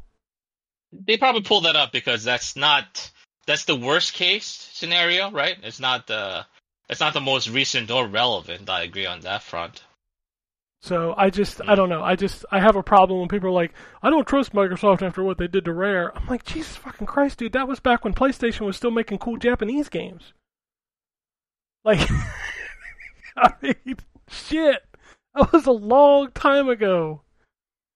Like if you want to reference don't get a pass. like reference something newer. Like reference Redfall. That was a giant piece of shit. I mean That that, But that yeah, was. I mean, but Bethesda's output in general has been that was before Microsoft bought them, it was declining. well. I don't mean just in terms of quality. I mean in terms of uh prolificness. Yeah, I mean, we did Yeah. get Wolfenstein, the what was that co-op game that was fucking shit? The young Yeah. blood. Yeah, Young blood, yeah. What? Fallout 76. Uh. And then they purchased a lot of these studios from that big acquisition, like basically course that they were running for a while, and then we've seen so little out of these companies. You know, Uh, even after like four years no, that I they've agree. had them for. I agree. Um, although I'm excited for whatever Double Fine does with Microsoft money. Give me that I mean, I, game. I thought Psychonauts 2 was excellent. it was, Yeah, but that Psychonauts was 2 was but that- excellent. Psychonauts 2 Yeah, was but that better. game was very well. Yeah, yeah. It was better because they got the money to finish it, which was awesome. But I want to see them do something from the ground up with Microsoft money. That's what I want. Yeah. Yeah. All we'll right. see. We'll see how they had to handle it. It's going to be the the biggest test in terms of gaining uh, consumers' trust that X, uh, Xbox slash Microsoft has had in a while. See what Yep. they do with uh, Activision Blizzard. I want them to bring back old games. I don't give a shit about Call of Duty. Like whatever. Just bring back old shit. Um, what else we got? That's that was kind of the big Microsoft news. Sony didn't have any news, right? Oh wait. we want to talk about day, I honestly don't remember. Uh, well, give me a second here. So, PlayStation Plus for October is the first. Uh, so let's go through that Oh, list, Yeah. which is which is a good list for.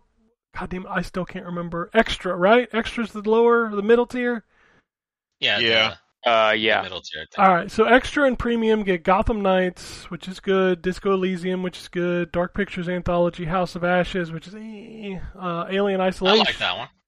Alien Isolation, Dead Island Definitive Edition, Outlast 2, Elite Dangerous, Far Changing Tides, Gungrave Gore, Eldest Souls, that's original, uh, Roki. Those are all your extra games. Now, you want your classics? Because these are truly classics, like the classic of the classics. Uh, Tekken 6 for PSP. Soul, Cal- Soul Calibur Broken Destiny for PSP. Ape Escape Academy for PSP. And I- IQ Final for the PS1. I'm Yeah. so So glad I we're we're we're on, this shit. my, we're on my PS2 games, Ken. We're on my cool. You know, remember one of the most prolific, best-selling consoles of all time, the PlayStation 2. Where where are some of those games? Sony don't give a shit about your PS2. Man, it's like my favorite console of all time. Yeah, and they've completely fumbled this PS2 stuff. Like it's just it's just awful. Ugh. Um so that is the games, but also they announced streaming for PS5 for PS5 hits such as Ghost of Tsushima and Miles Morales. Is that out now? Can I like do that now? I have no fucking clue, but apparently it I have goes no up to idea. 4K 4K is what you can stream it at. I'm curious about the quality of the streaming. I mean, last time I checked PlayStation streaming, it was eh. But that's been a long time ago, so I don't know if that's changed. That's the only way you can play PS3 games on the PS5. Yeah, I, I tried it once, but I'm on the Wi-Fi connection on my PS5, which which is less than ideal. Yeah. So maybe if I had a hardwire, it would be significantly better. But I tried to play the what was that um, that new game about the first-person shooter. That guy makes dick jokes because his name is Wang. Oh, Shadow Warrior. Shadow Yeah, Shadow Warrior. Warrior 2. That was out on um, streaming, and I haven't played it before, so I, I I'll check out the check out the the quality of the network on that, and it was unplayable. Yep. I I think maybe if you play something like a tactical RPG or like a visual novel or something where like moment to moment gameplay and reflexes don't matter, those games might be fine. Um, but when it comes to like a first person shooter that's supposed to be running at 60 FPS or above just to, you know, kind of get a good feel of the gameplay, those just don't fit with cloud. No hmm. matter how good the cloud is, there's always going to be that delay. It just feels bad. Man, I am the anti Ryan.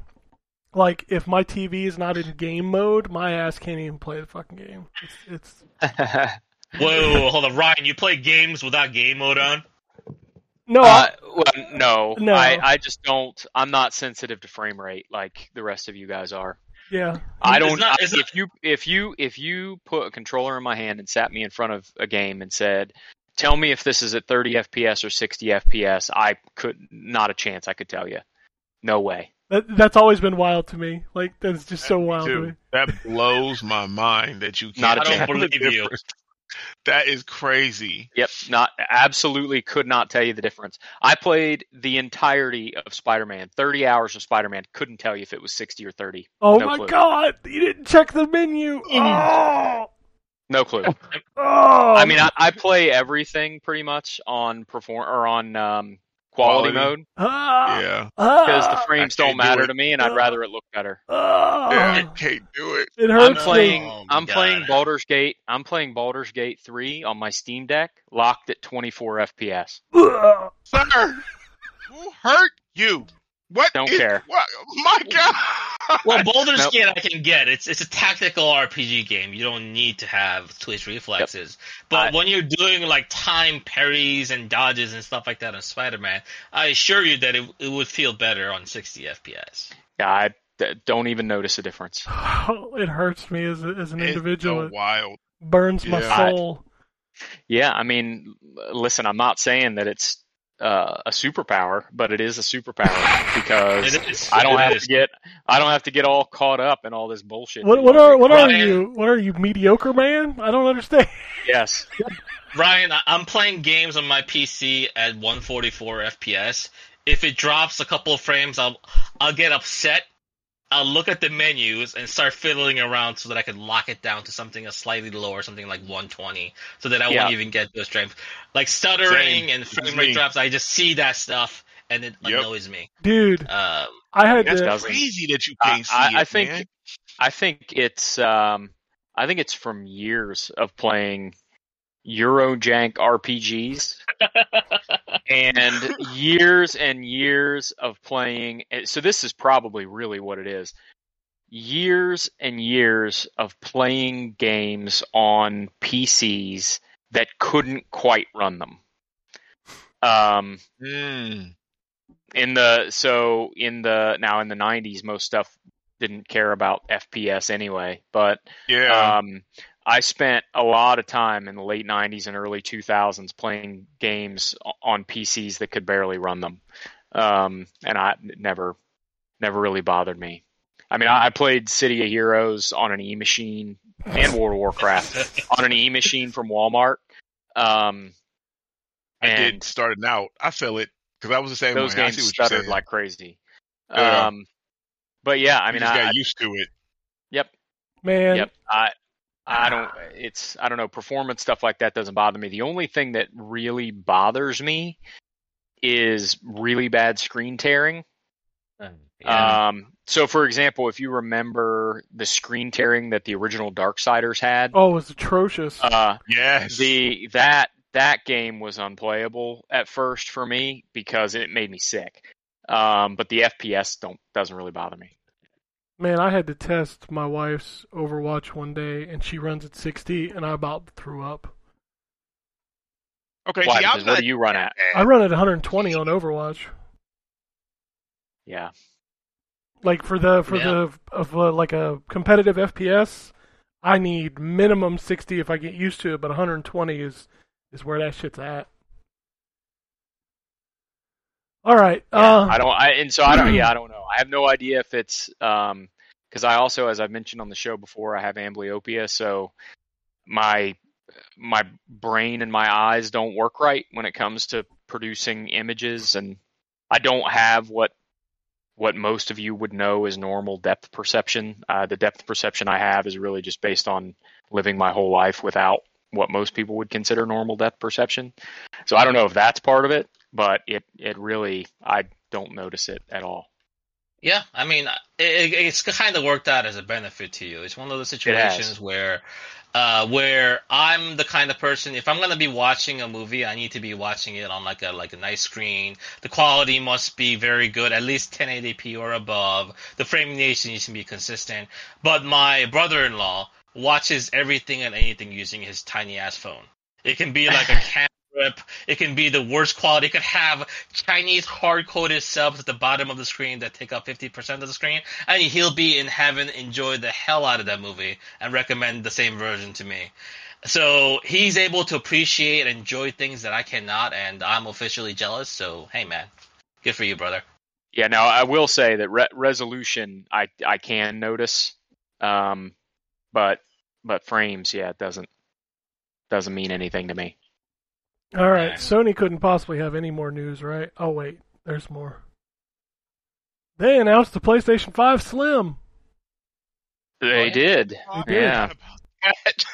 So this new model is smaller. It's not as tall, and it comes with a one terabyte SSD, which was hilarious to me because I'm like, what's different there? I was like, oh, that's right. The PS5 shipped with an 850 gigabyte Yep. SSD. Yeah. So it's the same price for the disc version, which is four ninety nine, but the vertical stand is sold separately for thirty dollars. You can buy the digital edition, which they sneakily upped the price by fifty dollars. Shocker. Um, Mhm.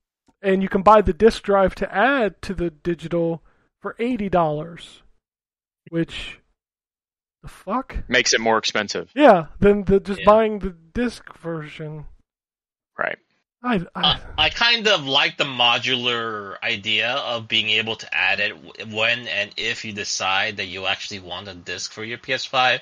But the idea that it, it is so expensive and you're still being charged for the fact that you have the ability to add it later down the line seems counterintuitive to what actual consumers want. Because that hundred dollars off makes it so much more appealing in terms of like a gift or something that you're gonna pick up for your kids. You know what I mean? So it, you know, it's just, it's just a very hard sell. Just that extra fifty dollars means a lot more than I think what they're banking on. yeah, which is crazy because it's it was already three ninety nine, Mm-hmm. Yeah. and now it's more, which sucks. Also, can we can we can we talk about that horizontal stand? The one that's the one that's holding on for its life. Oh yeah, the little the little clip thing, right? I Hey. thought that was just uh, yeah, that I, I thought that was just for the image, but I suppose that's the one that actually comes with the PS5, or do you got to buy that too? No, this one comes No, with the you can- PS5, and I want you to look at it. I want you to look at that thing. Like what? What the fuck is that? Is it That, is that, reminds me. Go ahead. is that just like a little white clip? yeah, it's just like a little, Basically, a little thing. Oh yeah, that shit's gonna break. Uh, How did they I, make? I don't think it's gonna break, but it just looks kind of gross, How did they make for something this? official. How did they make this uglier than the PS5? How? By using that horizontal stand, man. have That's we basically seen how it? they did it. have we seen it side by side yet? Do we know Yes, uh, yes. what it looks like? Okay, I haven't seen Um, pictures. It is. It is quite a bit shorter, which would be awesome for me because I can't stand mine vertically because my TV, the way it hangs, the the PS5 is too tall, so it kind of blocks some of the screen. And there are people out there who put like Funko Pops in front of their TV screen. I'm like, what fucking drugs are you on? Uh, yeah, I hate don't that. understand that. Like, how you gonna block the screen with some fucking chibi robo head or something? I don't know, man. That's no, thank you. No, I can't block my screen. No. Like, why would I give up real estate for that? But yeah, that's that. So the old model, will, once it's sold out, will phase out. It'll no longer be available. This will be the one to buy, which, like I said, you can no longer get the digital for three ninety nine, which sucks. That was that was a huge boon, man, to have to be able to get a PS5 for three ninety nine. That was huge. Yeah. They don't care. They legitimately just do not care anymore. They're like, we've what we've It- won. We're just gonna charge what we want, and it's working. Didn't they increase the price of the PS5 in other regions? That Yes, wasn't they've the already- they already they've already Yeah. increased to fifty dollars everywhere, and this week they also announced the price increase for accessories in Japan. Maybe that's a part of why this is fifty dollars more expensive. But Kind of a sneak price adjustment. they keep doing this. They keep, you know, we talked about this last week where I think Phil was right and nobody liked it when he said that these consoles are not going to come down in price like in the past. But Yeah. like instead they're going to go up, Mm-hmm. which is fucking wild. Yeah, this is true. But in terms of, well, a lot of this is all about competition, right? So whatever the other big competitor is doing, they kind of need to follow suit to some degree. What was uh, Xbox's plan for their slim versions of their X series and stuff? So, according to the documents that were leaked, their plan was to up the hard drive size but keep the same price. okay, So that was seems more reasonable to me. yeah. So it was going to go to two terabytes, um, but it would still be four ninety nine. And the form function of the device should shrink down a bit because it's a slim version. Yeah, it looks like a an Alexa, like the tall Alexas, like it's round now Yeah, instead a- of a yeah, it's a- block. It's like a cylinder. yeah, at least that's what. instead the- of being a fridge, it's going to become an Alexa. Mhm. Nice. yeah, I mean, all these consoles Yeah. look a little ridiculous, but it, honestly, when They, you they, shove they, it in, they certainly do. when you shove it in the shelf, who gives a shit, kind of thing. But still. Bro, the, the the GameCube was so cool though. Remember, remember that Sony sold uh, plates too for the PS5, which are no longer worth a shit because they don't fit the new system. So The the horizontal thing, right? the the the plates on the side, you know how you could swap those out? You could buy them on the PlayStation Store, like different colors. Oh, oh, Yeah, the white Yeah, plates. yeah. yeah. oh, yeah, the shells or Yeah. whatever they're called. So Yeah, now that's- those those are no good no more. Well, they're still good Yeah. on the old PS5. sure, if sure, but buy a once new it's one, gone, then you can't. Right. Mhm. You can't buy it. You can't even buy the old unit anymore. I wonder if that old unit will be like a collector's item. Like, oh look, I got an original, um, a giant PS5. There is a market for that. I, I think you remember the grill shaped PS3s, like the original ones. They also had Yep. the backwards compatibility with the PS2 That's the one I- in. That's That's the one I functionality. still Yeah. have. Yeah, that's functionality. Yeah, that, those actually go for a premium if you have one that's uh, working. Especially I if, do. after that, if you had a copy of like PT in there, makes it worth even more. Man, I was I do doing not have a copy of PT. I was doing research on like because I wanted to take my old 360 apart. Um, I have the oh, what they call that model. Fuck. Oh. 360. The not the original, but like the glossy one. I've got one of those. The black The gloss. black one? Yeah. And I was doing Oh, research yeah. on how to take it apart. Jesus Christ, that is a job. Yeah, I, my dad had one of those. I took it apart um, to try to fix because it wouldn't uh, it wouldn't power on. Um, and it's yeah, it's You got to like snap those plastic things on the top and bottom, and Yep. Yeah, you it's it's it's the kind of system that you need to have. You definitely need to have uh, a spudger to get it open. You Yep. can't just take the screws out and pop it open. yeah, that thing's a pain in the ass. Yeah, I'm I'm software tech savvy. When it comes to hardware, I, I suck. Yeah, I need to I need to clean it out because it's so old. I'm sure there's just like cakes of dust inside of it that I can't get to. I'm just like man, because it's super loud when I play a disc in it. So Yeah, I think all my systems are actually due for cleaning now that you mention it. yeah, I took I'll my have to take them PS5 outside. apart uh, when around when Final Fantasy 16 came out. I took it apart and Mhm. cleaned it out, and yeah, it was it was pretty dusty. Did you ever finish Final Fantasy 16 for that review, Can I, I'm not sure if I saw it. Nope, I never wrote it. I never finished it. I got got like halfway through it. It was like I'm so bored. I am so bored by this game. I'm like I can't finish it. So Yeah. maybe Damn, I'll maybe harsh, I'll revisit it later. Like I like I want to finish it, but god damn the, the middle of Yeah, that that's- game. ugh. That's a game I would like to play as well, but I'm going to wait until it drops in price. It also burned my PS5 up, man. Like I had to open the door to my entertainment center, and like I could hear the plastic creaking when I was running Hmm. it. Yeah, I, I never had that issue with Final Fantasy 16 or any games on PS5 just yet. Maybe I got one of the luckier SKUs. Yeah, you must have. Um, yeah, but uh, it's it's been working fine for me, which is which is good because I've had such I've had to replace so many PlayStation 3s and at least one PlayStation 4, uh, which happened right around the time the PlayStation 4 Pro came out. Coincidence? Who knows? Huh. But we'll see. We'll see what happens with a PS5 if they do a PS5 Pro equivalent, which I hope they don't. Man, remember how loud the original PS4 got? Like when playing games like God of War? Holy Oh yeah, shit. yeah.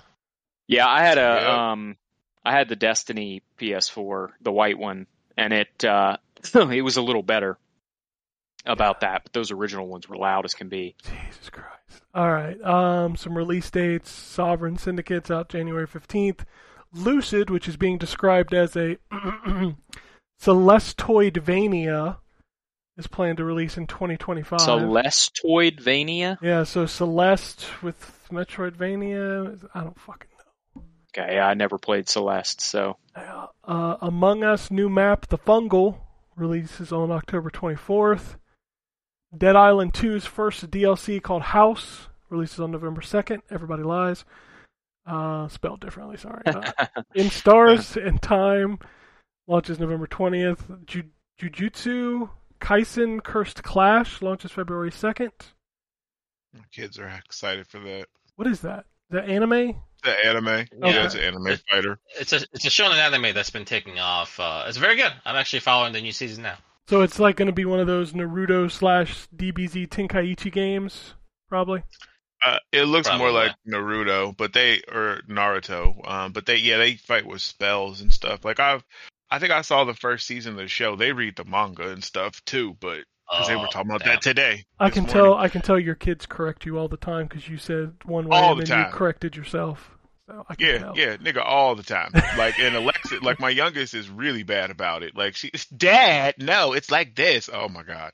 Anyways, go ahead. Go Uh, ahead. Cobalt Core launches November eighth. Frog Detective: The entire mystery is out October twenty sixth. all of it, All every of last Nice. piece of the mystery. Harvest Yeah. Island uh, is a horror farming sim coming out. Uh, Oh, it's out on PC. A horror farming sim. Yeah, I mean, there's a horror fishing game. Why not? Oh, okay, yeah, you're right. But would you you grow in ghost? Like, what the fuck? Like, what are you? Maybe the garden is Oh. haunted. Like you plant a, a like a stalk of corn, and fucking Casper comes out and it's like, "What's up, bitch?" you have ghost corn. yeah, Nice. ghost corn. All right. Uh, former Stadia exclusive Pac-Man Megatunnel Battle Chomp Champs, the 64-player battle royale Pac-Man is coming to everything in early 2024. UFO Robot Grendizer, The Feast of the Wolves launches November 14th. Yep. Did you follow all that? I didn't. Um, Alien Hominid Invasion and Alien Hominid HD launch November 1st. Ikonei Island and Earthlock Adventure version 1 launches November 9th. Little Goody Two Shoes launches October 31st. Super 56 is out now on Steam. Uh, Earth Defense Force 6 is coming in 2024, spring 2024. Uh, PS4, 5, and Steam.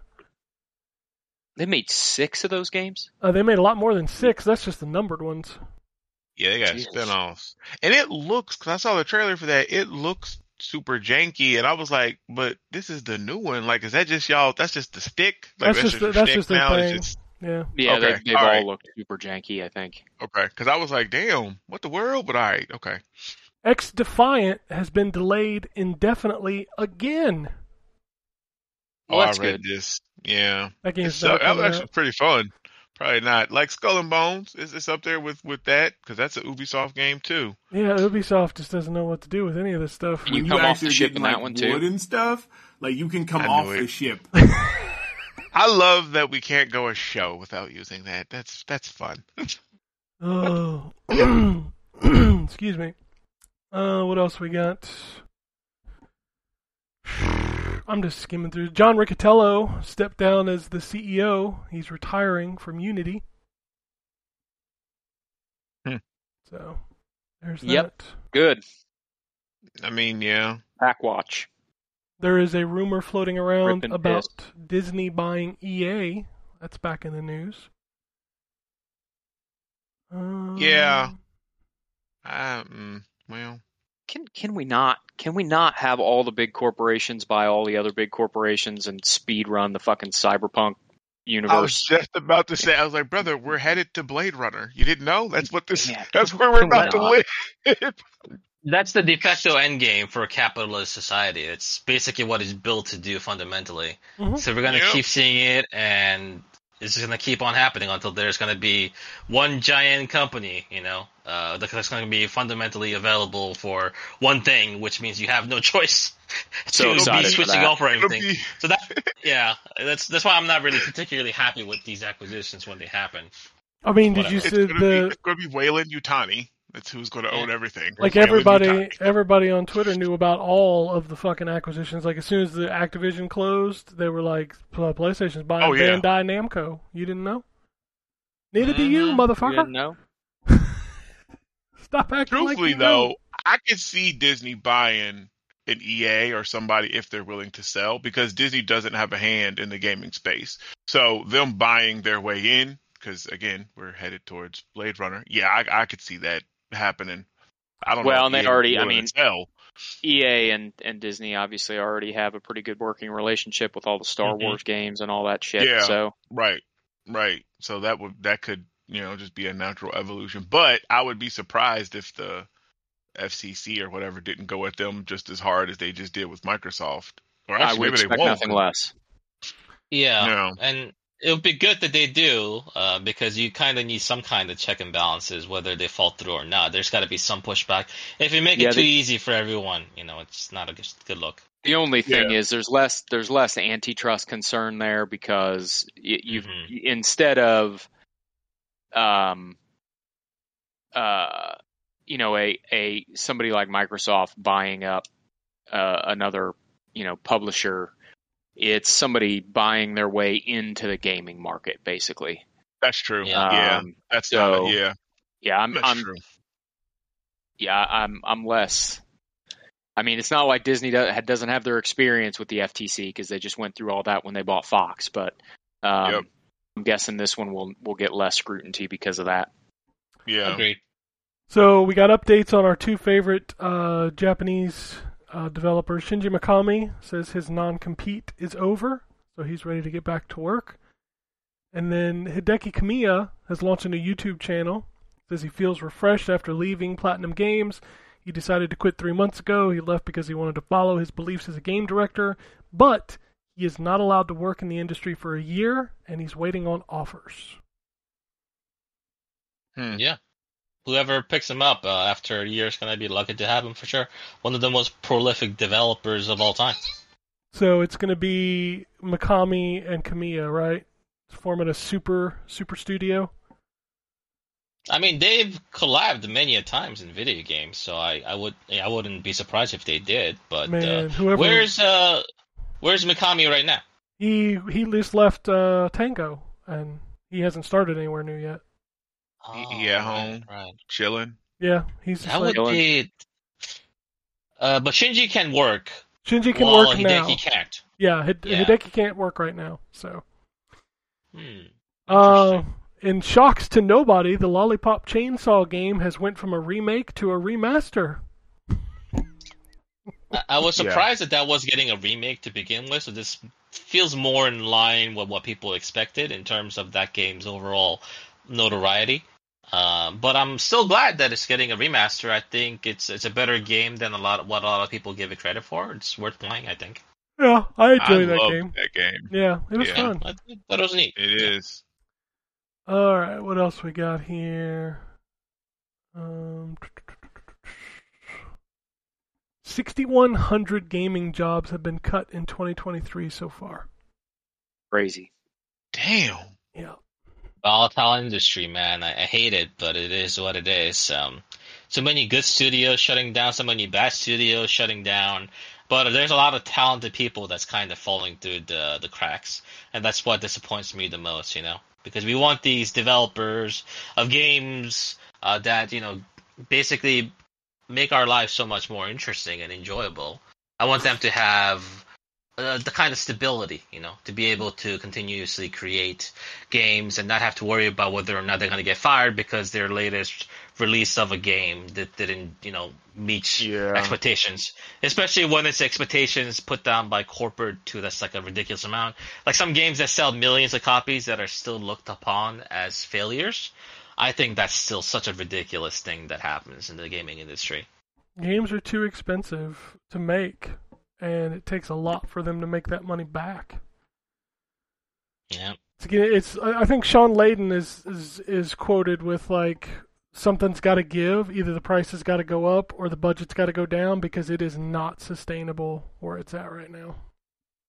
Yeah, that's facts. Like, yeah, Yeah, that's Oh. triple A gaming in a nutshell. You Yeah. have to either be the biggest games, the biggest game sequels, or otherwise, if you take a gamble at a triple A, it doesn't meet your quota. You just you're just done. You're out of the industry, and it's such a terrifying thing to be a part of. And that's one of the reasons why I take such a focus on a lot of the indie games that are coming out because I think that's still where somewhat so, some of the best creativity and uh, intriguing experiences, especially for longtime gamers like ourselves that has played thousands upon thousands of our you know games over the over our lifetime, and there's new things still happening. So you might get disillusioned with AAA games. I think we're all there and we've all been there, but there's still good things coming out. Uh, whether you're looking at that landscape or looking at indies, so if you're feeling like uh, you're kind of getting burned out of these uh, these games that are seventy dollars with battle passes and season passes and all these other ways to try to make more money off of you, I recommend taking a deep look into the indies because I will guarantee you there are some games in there that you will absolutely adore. Oh yeah, there's plenty of them. Um, Peter Molyneux is apparently making a new game called Moat, and it's set in Albion, which is the the place where Fable takes place. Uh, and I think Microsoft might have a problem with that. That sounds like a legal issue. for sure. Yeah, you think? like, you can't just make a Uh. game in a universe you don't own. That, that, that's not how that works. Yeah, I'm gonna make an I'm gonna make a, an indie game based on the Devil May Cry universe. Hopefully, Capcom doesn't notice. Well, if nothing else, um, if nothing else, he can just make a game in fucking Warhammer because they don't give a shit who makes a game in that universe. No, everybody's allowed to make a game in that universe. Do they do they really not care about like who makes games in their No, universe? I'm just kidding. They just license it out to everybody. You, you, oh. you can literally just call them and be like, "Yeah, I want to make a Warhammer game." And they're like, "Let's fucking do it." Yeah, you don't even have to pay us. We're we're just curious to see what you make. That sounds very cool, actually, of of the Warhammer guys. I like that. Yeah, unfortunately, it leads to about sixty to sorry, like ninety to ninety-five percent trash in the Warhammer games. So just throwing that out there. Well, you know. Uh, Kevin Afghani is the new voice of Mario. We mentioned that earlier. That's the Yep. name. We'll see how he does with the yahoos and the wahoos. Yeah, I can't wait to to hear the criticism. And the here we go. Uh, apparently, at a football game, and by football I mean soccer, uh, in Manchester United, Microsoft was printing Game Pass codes on hot dog buns. Okay. And we're back to Cyberpunk. Here you go. I want to, I want to show it to you because it's burned right into the bun. There you go. QR codes on my hot dog buns. Yeah, you even got the Oh, Xbox yeah, logo in that's there, baby. First of Yeah, that- all, ink like that shouldn't be consumed. Look at that fucking wizard finger of a hot dog on there. I, right? Like Christ. Jesus, That thing man. is. I mean, I like I like my hot dogs overcooked, but geez, oh beat. Yeah. Oh man, me too, man. See, man, I knew we was boys, man. Like, look at that, Right. yeah, because I like mine overcooked. I like a little But yeah, char on my on mine. Yep, exactly. Yeah, Exactly. My yeah. kids, oh my god, hate them. Like I have to make, I have to make uh, pale hot dogs for them. That's what I call them. I was like, oh, you need a pale hot dog. All right, Pale like. Get you the get you the pale wieners. yeah, yeah. Uh, and But then that's wild. this weekend at New York City Comic Con, they showed the first trailer for Omni Man and Tr- and Tremor for Mortal Kombat One. Yeah, I saw he looks good. I'm sorry, Um, but I feel like that game died. MK1 I- already? Still haven't played it. Yeah, what do you mean? it- so it sucks because it's the best playing Mortal Kombat I think in a long time. There's just nothing there. Mm. It makes me so sad. I didn't even finish all the arcade mode endings. I always do that. Well, but that's probably because you don't play it online, right? Because that's the draw for those fighting games is those people that's playing multiplayer. Like that's I don't where you I know, don't the even majority is getting it. I don't even see those people like I don't see it extending Oh, talk- outside of the the people who are dedicated to Mortal Kombat. Like normally Like people Sonic are Fox and them. I've seen them tweeting about it. Oh yeah, they're still playing it and they're still doing their stuff, but like man, most of Mortal Kombat's hype and discussion comes from people who don't do that and ain't nobody talking about this game.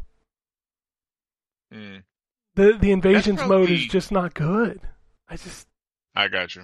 it's just the story's excellent, but you finished it in 12 hours. It's over, you know? Yeah. Yeah. I'm I'm guilty of that too. Honestly, while I'm sitting here talking about it, like I totally just finished the story and didn't even like I haven't I haven't played it since. Like I just finished the story and was done. And the story was excellent. It was great. The fighting was great. Like it was, but I'm good. So you Yeah. know, I, I'm I'm not getting online to get my ass kicked. I'm good on that. Yeah, Yeah. that's a problem. Like nobody's talking about that game, which is sad because it is literally the best playing Mortal Kombat I've played in years. But that's probably a symptom of just this year, right? Just because there's so much good stuff. Like every week, there's something good. Like this week, there's two definite bangers with Spider-Man and Mario Wonder. Like people gonna have to split their time. That's Well- really wanting to play that. Like this year is crazy. I've also heard rumors that Warner Brothers forced that game to release when it did because of Oh. Suicide Squad being delayed, so they didn't have anything. I wonder if that's true. Wow. I don't know. It feels incomplete. Like mechanically and gameplay wise, feels fantastic, but everything Mhm. around it feels incomplete outside of the story mode. See, and that's I didn't mess with any of that. So yeah, okay. Yeah, I have no Maybe interest in going back in invasions mode. Like I got bored halfway through it, and I'm just like, I I don't. There is Wow. nothing here that is drawing me into this game. That that sucks. Ken. You're you are de facto the biggest Mortal Kombat fan that I know personally. So when you tell me something about a game series uh, that you adore like that, that is pretty damning, actually. Oh yeah, man, I played I played MK11 oh for almost two years, just back and forth. hmm I haven't booted Mortal Kombat up in probably a month. Damn. So Okay. I mean, I'll go back in and check out the characters, but Right. yeah, I just I don't know. I got you. I wish they would have. I thought invasions because this was before I even knew what it was. Like I just heard that it was the mode. I was hoping it was going to be like a Shaolin monks type thing. Like it was Mhm. going to be a beat 'em up. Like I don't know why they don't have something like that. Because I mean, didn't was it Tekken six, Tekken four? One of them had uh, like a, well, I think it was Tekken called three Tekken and Tekken four, I think, had Mhm. beat 'em up modes. Okay. Yeah, I know and Tekken 3 did for so sure. Much fun. Yeah, because you were playing as that the one guy. I didn't really play as him during the game, but it was like I can't remember his name. But yeah, it was it was really good. Like I I thought that's what Invasions was going to be. I didn't realize it was. then they Yeah, made just- a whole ass game about Tekken's beat 'em up mode. If you remember that piece of trash, I do. Yep. I death, do. Yeah. death by degrees, baby. Yep. Ugh. That agrees. That game was bad. I was excited for that too. Yeah, everybody came out. was. There was like, oh man, a Tekken beat 'em up. This is gonna be awesome. Then you played it and you're like, oh, Yup. Oh. Yeah, this ain't it. This ain't it. All right, we're gonna do some emails and some tweets and get out of here because my stomach is is churning. Like I am not feeling great. Um, Jeremy sends in an email. He says, "Physical, physical. Uh, hey guys, I was talking to Ken the other day on Twix about physical versus digital discussion when it comes to video games. What do you think the percentage is that you own physical versus digital games you actually buy though, not PS Plus or Game Pass stuff? Tough ask when almost everything released on Xbox is on Game Pass." Just curious if that side collector bug hits y'all. Personally, most of my physical games are on Switch. I like that they keep their value in case I decide to trade them in for whatever reason, for whatever the new hotness is. Thanks for the show. I always look forward to Mondays to hear my dudes talk about gaming stuff. First of Yeah, all, so f- I appreciate that question and that he is bringing Twix and using it and bringing the atmosphere because I'm pretty sure I started that and I he started you that. He started that. Oh, was that email. him? That was him. Oh, Okay, well, yeah, all right. Well, my dude, I'm helping you spread the word because I call it that all the time. Like that's all I call it is Twix. But go ahead, Ryan. What was you saying? I I was just gonna say that I um uh pretty much every uh, game that I buy, um, I buy physically. Uh, obviously, review games are usually um, digital anymore. Um, but I, I, when I buy a game, I usually buy it. I usually buy the physical copy. My collection is 99% digital. I have two Switch carts. Two. Oh man, all, my um, uh, I'd say ninety five percent of my uh, library on Switch is physical.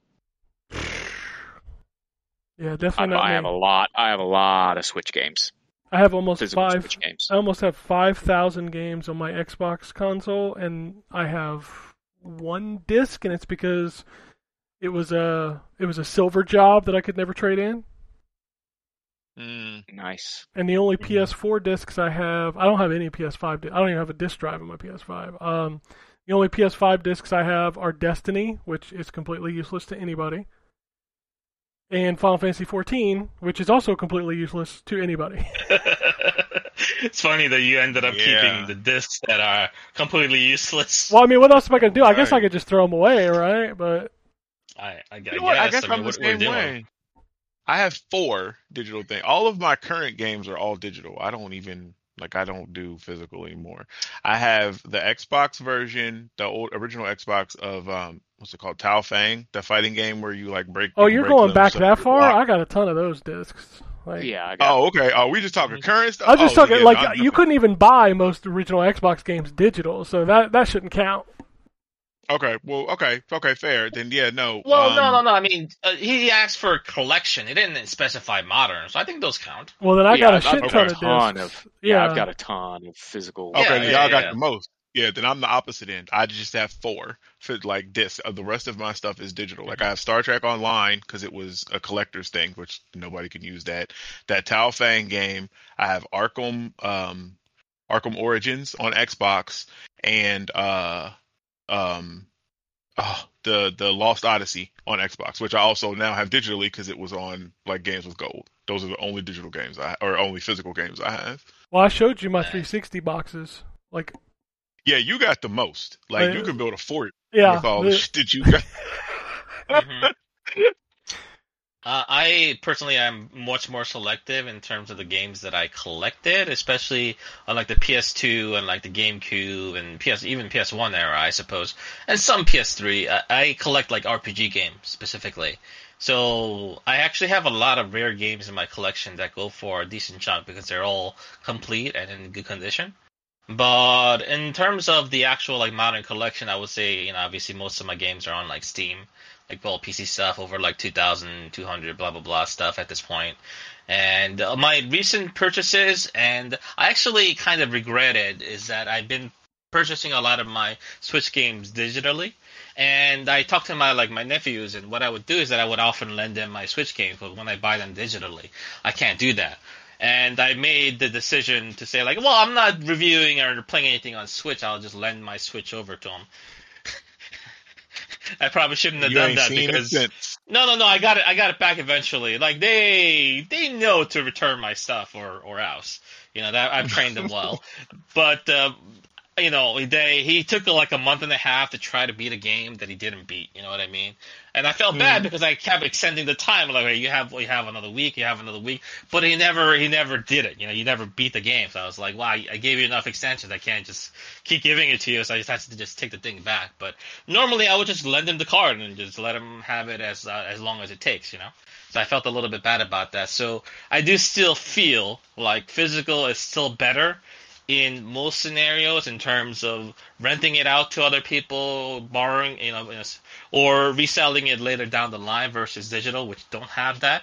But in terms of the convenience, I have been going a lot more digital, especially on my PS5 and um, Switch. But the thing about it is, like, when I buy, like Spider-Man, for example, I pre-order digitally and I wouldn't mind wanting that like physically, but at the same time, I, I probably just want to be able to play. You know, on like what uh, Friday? No, no, it'll be Thursday midnight. I'll be able to play when that game unlocks, which I wouldn't be able to do with a physical copy. So that's kind of one of the reasons why I do because I don't buy that many games nowadays on like my PS5 and Switch these days. But I kind of Yeah, want to go back to physical. what drives me a little bit crazy in my collection is like I um I have almost all the Assassin's Creeds physically. Um with the exception I think of Origins, I think is the only one I don't have physically. When Mirage, I haven't bought that yet. Um but Origins I had digitally specifically because of what you're saying, Jay, because I wanted to be able to play it the day it came out. And now I regret it because it's the only one I don't have. And Yeah. Witcher Witcher 3 was the same way. I bought it digitally so that I could play it early, and that's the only one of the three that I don't own physically. I mean, you Um, could buy that for like two dollars now. Yeah, I know. It's I, I could I could get it pretty cheap, I think, at some point. But it's just the the, the notion of having to buy it a second time. Yeah. Um, that- I'm a But, ter- I'm uh, terrible with that stuff yeah. because like I swapped. Just speaking from movies, I I used to use Vudu almost exclusively, and then like I switched over to iTunes because the bitrate was better, so the movies looked better. And like there's a ton of movies that are not cross store compatible, not movies anywhere compatible. So when I catch those on sale, sometimes I'll pick them up because I have them on Vudu, but I don't have them on uh, iTunes. So I'm terrible about that shit. Yeah, to me, uh, books. I mean, like I collect video games, kind of like the way I collect books. If I read a book and I really enjoy it, I make sure that's uh, kind of like a part of my permanent collection that goes into to my bookshelf, right? And I want that same thing to be for my games. That's why I have those old PS2, PS3, PS1 RPG games and stuff like that that I adore, and I want them to kind of have a space in my living space, kind of as a testament to their impact on me and how much I've enjoyed the story. So I can always kind of look at them and kind of like you know point them out to people if they visit or whatever to show them like oh this is uh, got that blah blah blah kind of story. And it's a kind of decorations around your house is, is part of your personality and an idea of your personal taste, right? So I think having physical copies allows you to do that, while having digital copies of games does not, despite it having some other benefits. Uh, so that's one of the reasons why I still like physical games. You you know Yeah, why? You, you know what the best perk of not having physical games is? Space. Space. Space. I used to Man, have. we gotta Um, get that on here. I literally. But that's, that's why you got to be selective about the games that you keep, uh, Ken. You can't be keeping like you know, Madden 2006, 2007, 2008. Dude, I had none of those. I had none of those, and I had four large bookshelves full of plastic and cases and discs. It took up three quarters of one wall. Like just Was it stuff like Eternal mm-hmm. Champions? It was stuff like that. I still have Eternal Champions. Like I moved all of my discs into a binder, and you know how much space I saved? Man, it's like it's like fucking Geico over here. I I saved fifteen percent Oh yeah, you minutes. showed me. Yeah, I mean that's good, but I mean, don't you have some games that you want to be like you want to be able to like point that, be like, oh, this is like my favorite game for that year. Oh, I really like the stories and characters from those kind of deal, just to be able to kind of have it around. you I know, can just so press that- the power on my mini PC and play it and boot it up. It's, yeah. But it's not a decoration. It's not like having like a figure in your room. Well, if I want not having, like, decorations, book I, I buy in your bookshelf. decorations like my my sweet ass um, Mega Man Two little thing here with the glass with a scene from Mega Man Two. Like that's how I display it. Yeah, yeah, yeah. I think that's uh f- people have like figures and things of that for decoration, but having the physical games and stuff like that, I think is also good too. I I, So I it really comes down to how you want to decorate your room. Yeah, Yes, no, I totally understand why people do that, and like, but it's just not for me because I have yeah. so many other things that take up space. Like I have guitars on the wall, and I have Mhm. my workspace is huge. Like I literally run four monitors for work. So you have the the plastic guitar from Guitar Hero and the Rock. That's Band actually in the closet. No, my guitars on the wall are real guitars. Yeah, yeah, I know. They're covered in dust because my wife gets mad when I turn the amp on and start playing them, but they're there. Mhm. So, but no, my workspace is just massive. Also, I have a refrigerator in my office, you know, so He ain't got to leave except to go to the bathroom. Yeah, his. I was just about to say that. Yeah, his little space is pretty. It's pretty gangster. I ain't gonna lie. Like he just has to leave to go to the bathroom. All he needs is a little robot to bring him to bring him some food or something, and he's he's good. Well, actually, you got your son. You just call the boy. That's Hey, what I do. yeah. Like when I Bring me a forget something sandwich. from the kitchen, I'm like, "Hey son, can you bring me some food?" Yep, I, little remotes. That's what I used to call mine. My little remotes. Yeah. All right, let's do some tweets and get out of here. Uh, Sean writes in and says, "How about that hype trailer for the Microsoft Activision acquisition? Sorry, it's really well done. It's a really well done trailer, but I can't help but say this is stupid. It's a trailer for an acquisition. yeah, Like, I, Yeah, li- that like was here's a trailer for the sixty-nine billion dollars we just spent. Yeah, this is this is the first thing we put out, you know what would guys. have been you know what would have been more hype is put some of those games that were in that trailer on Game Pass. Hundred percent, Day hundred percent. That That's the whole reason that we wanted. the way to do it. Like nobody wanted this acquisition outside of getting more free shit. That's the only reason we wanted it. Mhm. Yep. Like I don't give a fuck if Microsoft owns Activision Blizzard. I just want my free games. Real talk. I mean, to be to be fair though, the best And- game they got out of that acquisition's already free. So Oh So my the, the uh, so I mean- basically, Microsoft is going to be like this. Oh, we're gonna start to have all these games available. Now we're gonna have to raise the the price of Game Pass again. well, I mean, Oh, just, yeah. Eventually, sure, Yeah. it'll go. Once Call of Duty starts going on Game Pass, it'll definitely go up. But they can't what's, justify. what's a what's a reasonable amount that it can go up that would not make you upset? I think the ceiling on that thing is twenty dollars. Right the now. ultimate Right now, right? yes, ultimate twenty dollars a month. That's the ceiling for me, unless they're going to mm-hmm. start getting a whole hell of a lot more, like third party games in there. What is it? What is it right now? Sixteen ninety nine. Sixteen. Yeah. sixteen. Yeah, sixteen ninety nine. yeah. You're right. The the thing that gets me is that why doesn't Microsoft do the yearly subscription thing for cheaper like Sony does? I wish they would. I don't know. They because took that away, right? Why do we always gotta pay month Yeah, by they month? It's kind of Yeah, they used to do that. Yeah, they used to have it. Not they took it away. My brother not in Christ, anymore. let me tell you about the glory of Microsoft Rewards. Oh, Drew's uh-oh, not you here. a prophet? you for You a prophet it up. now? oh shit! No, I just had to get one in there because we know Drew would say that I ain't paid for Game Pass and uh, ever. Oh god, I just heard that in his voice. he said it so many so times.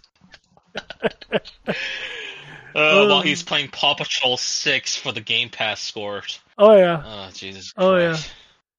Like Yeah. I, I'm gonna be honest with you, they they've almost like killed that thing. Like they've taken so many points away from it now. Like Yeah. Yeah. you can't even Like, earn it man. anymore. Like unless you literally do what Drew does, which is to sit down every morning with his coffee and and go through his fucking twenty searches or whatever on Bing. Mm hmm Which See, I was passively, and I could earn like twelve thousand. Maybe I think I was having like fifteen, sixteen thousand a month. Not doing what Drew is doing, just passively doing stuff. But yeah, I looked like this month. I'm like at three thousand. Dude, like, there's nothing Like, to do anymore. The shit out of it. Yeah, they took they like, took away like the 500 monthly bonus, the 2000 monthly Mhm. bonus. Like they took all of that away. yeah. Man. So yeah, no, it's like it's taken me two months to earn a free month of Game Pass. So Jeez. anyway, uh, Curtis writes in and says, "What's going on, fellas? Hope all is good. Uh, I'm seeing new fanboys and gaming sites saying now that Microsoft owns ABK that it's bad for gamers." It may be bad for them, but not for me. All I'm here for is the games and more ways to play them.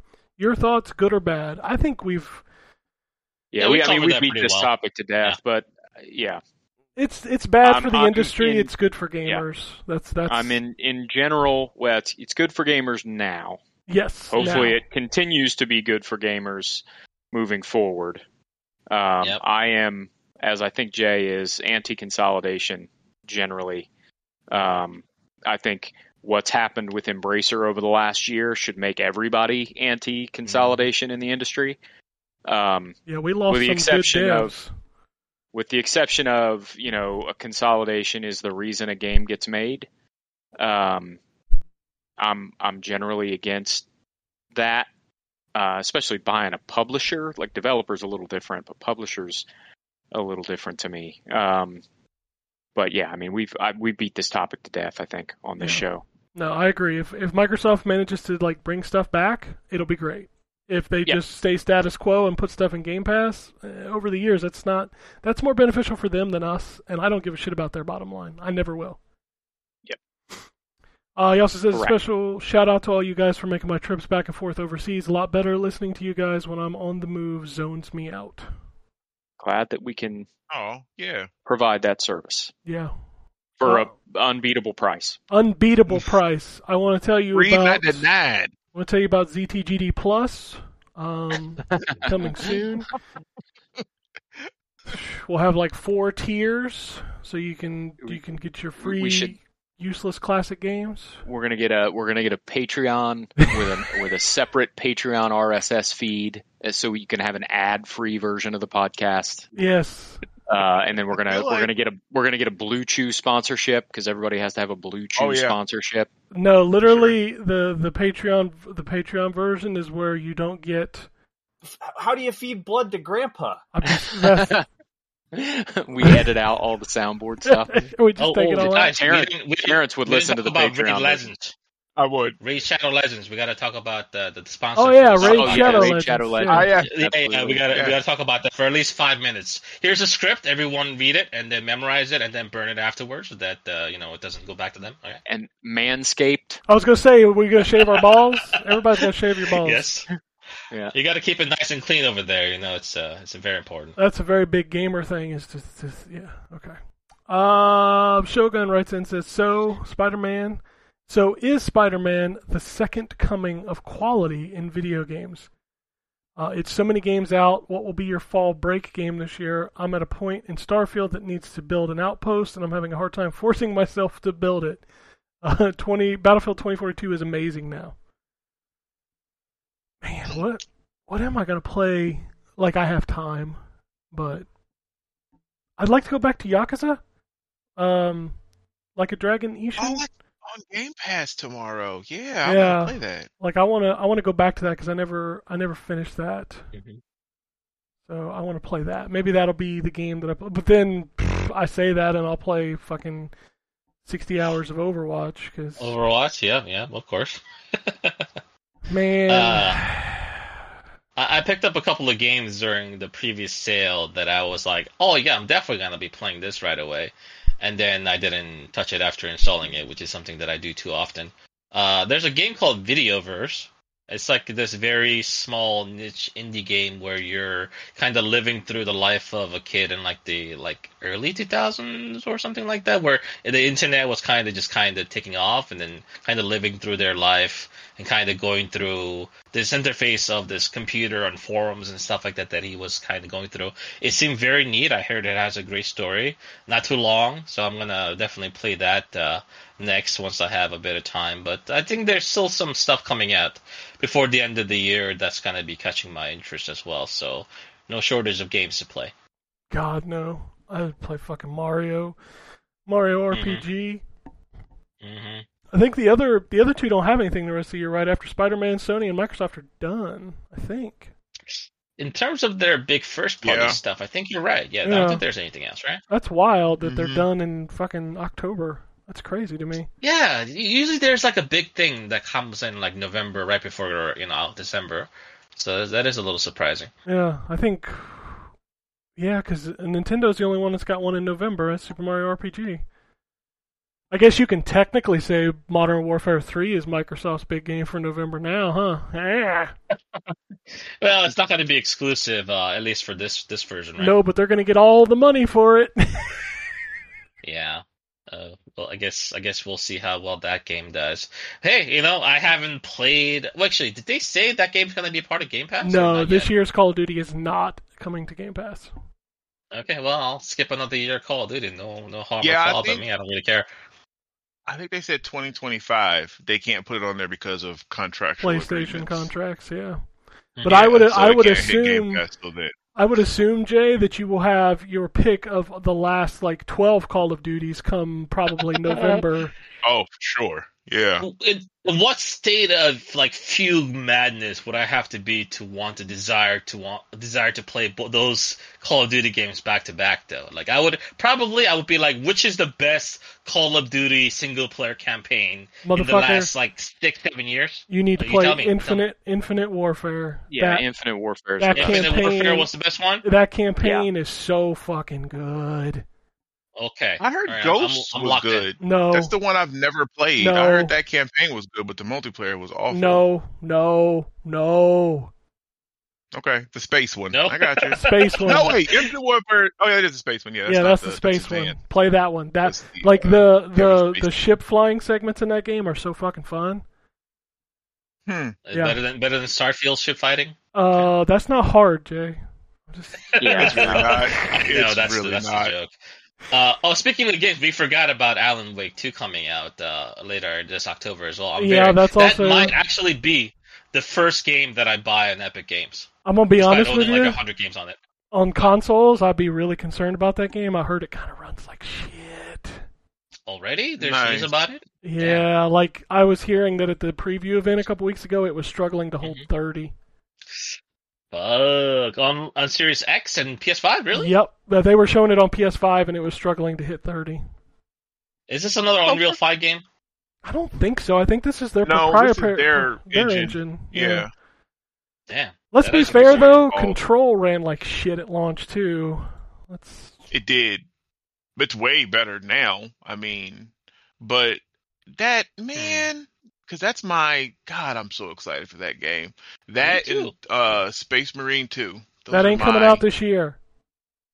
They have not confirmed that yet, sir. Stop saying that. It's October okay? 15th. If it was out in 2023, they'd have said it by now. Listen, listen. I'm right. Okay. Until we get a wall drop. of text with a little blue Space Marine symbol in the corner from the developer, I will have hope. Well, your hope will be misplaced. It probably will. I I know, but that's fine. There's there's more than enough stuff coming out. But that sucks if Alan Wake is not uh, is not good on console. I'm gonna I'm gonna wait for reviews to hit before I consider purchasing it on Epic Games, but we'll see. We'll see. It might have the honor of being my first Epic Games purchase. We'll see. All right. Nice. I am going to get out of here now, otherwise, I'm going to have some problems. But anyway, that's the show for this week. Uh, if you want to tweet at us, it's at ZTGD Podcast on Twix. You can also email us to podcast at ZTGD.com. We're all on Twitter. You know how to find us. Nobody tweets. No, not really. I'm just I'm just being real honest here. The only thing I use Twitter for really is to check news and to read the tweets that they send into the show. That's the only thing I And use then and then talk about how much the Raiders suck. Yes, Yeah. expect that today, starting at 4 p.m. You can ignore, you can ignore my Twitter feed because I will be screaming about something as they as they they are not very good. I, I, I told you this before, Cam, but it bears repeating. But every single time you talk about the Raiders, it doesn't matter if they're winning or losing. They always seem like they're losing by 60 points. that's that's the sign of a true fan right there. You're just mad the whole yeah, game. it is. Mhm. All right, that's it. Unless anybody has anything else, we'll get out of here. Peace, bitches. Alrighty. And it goes something like this. 不是啊。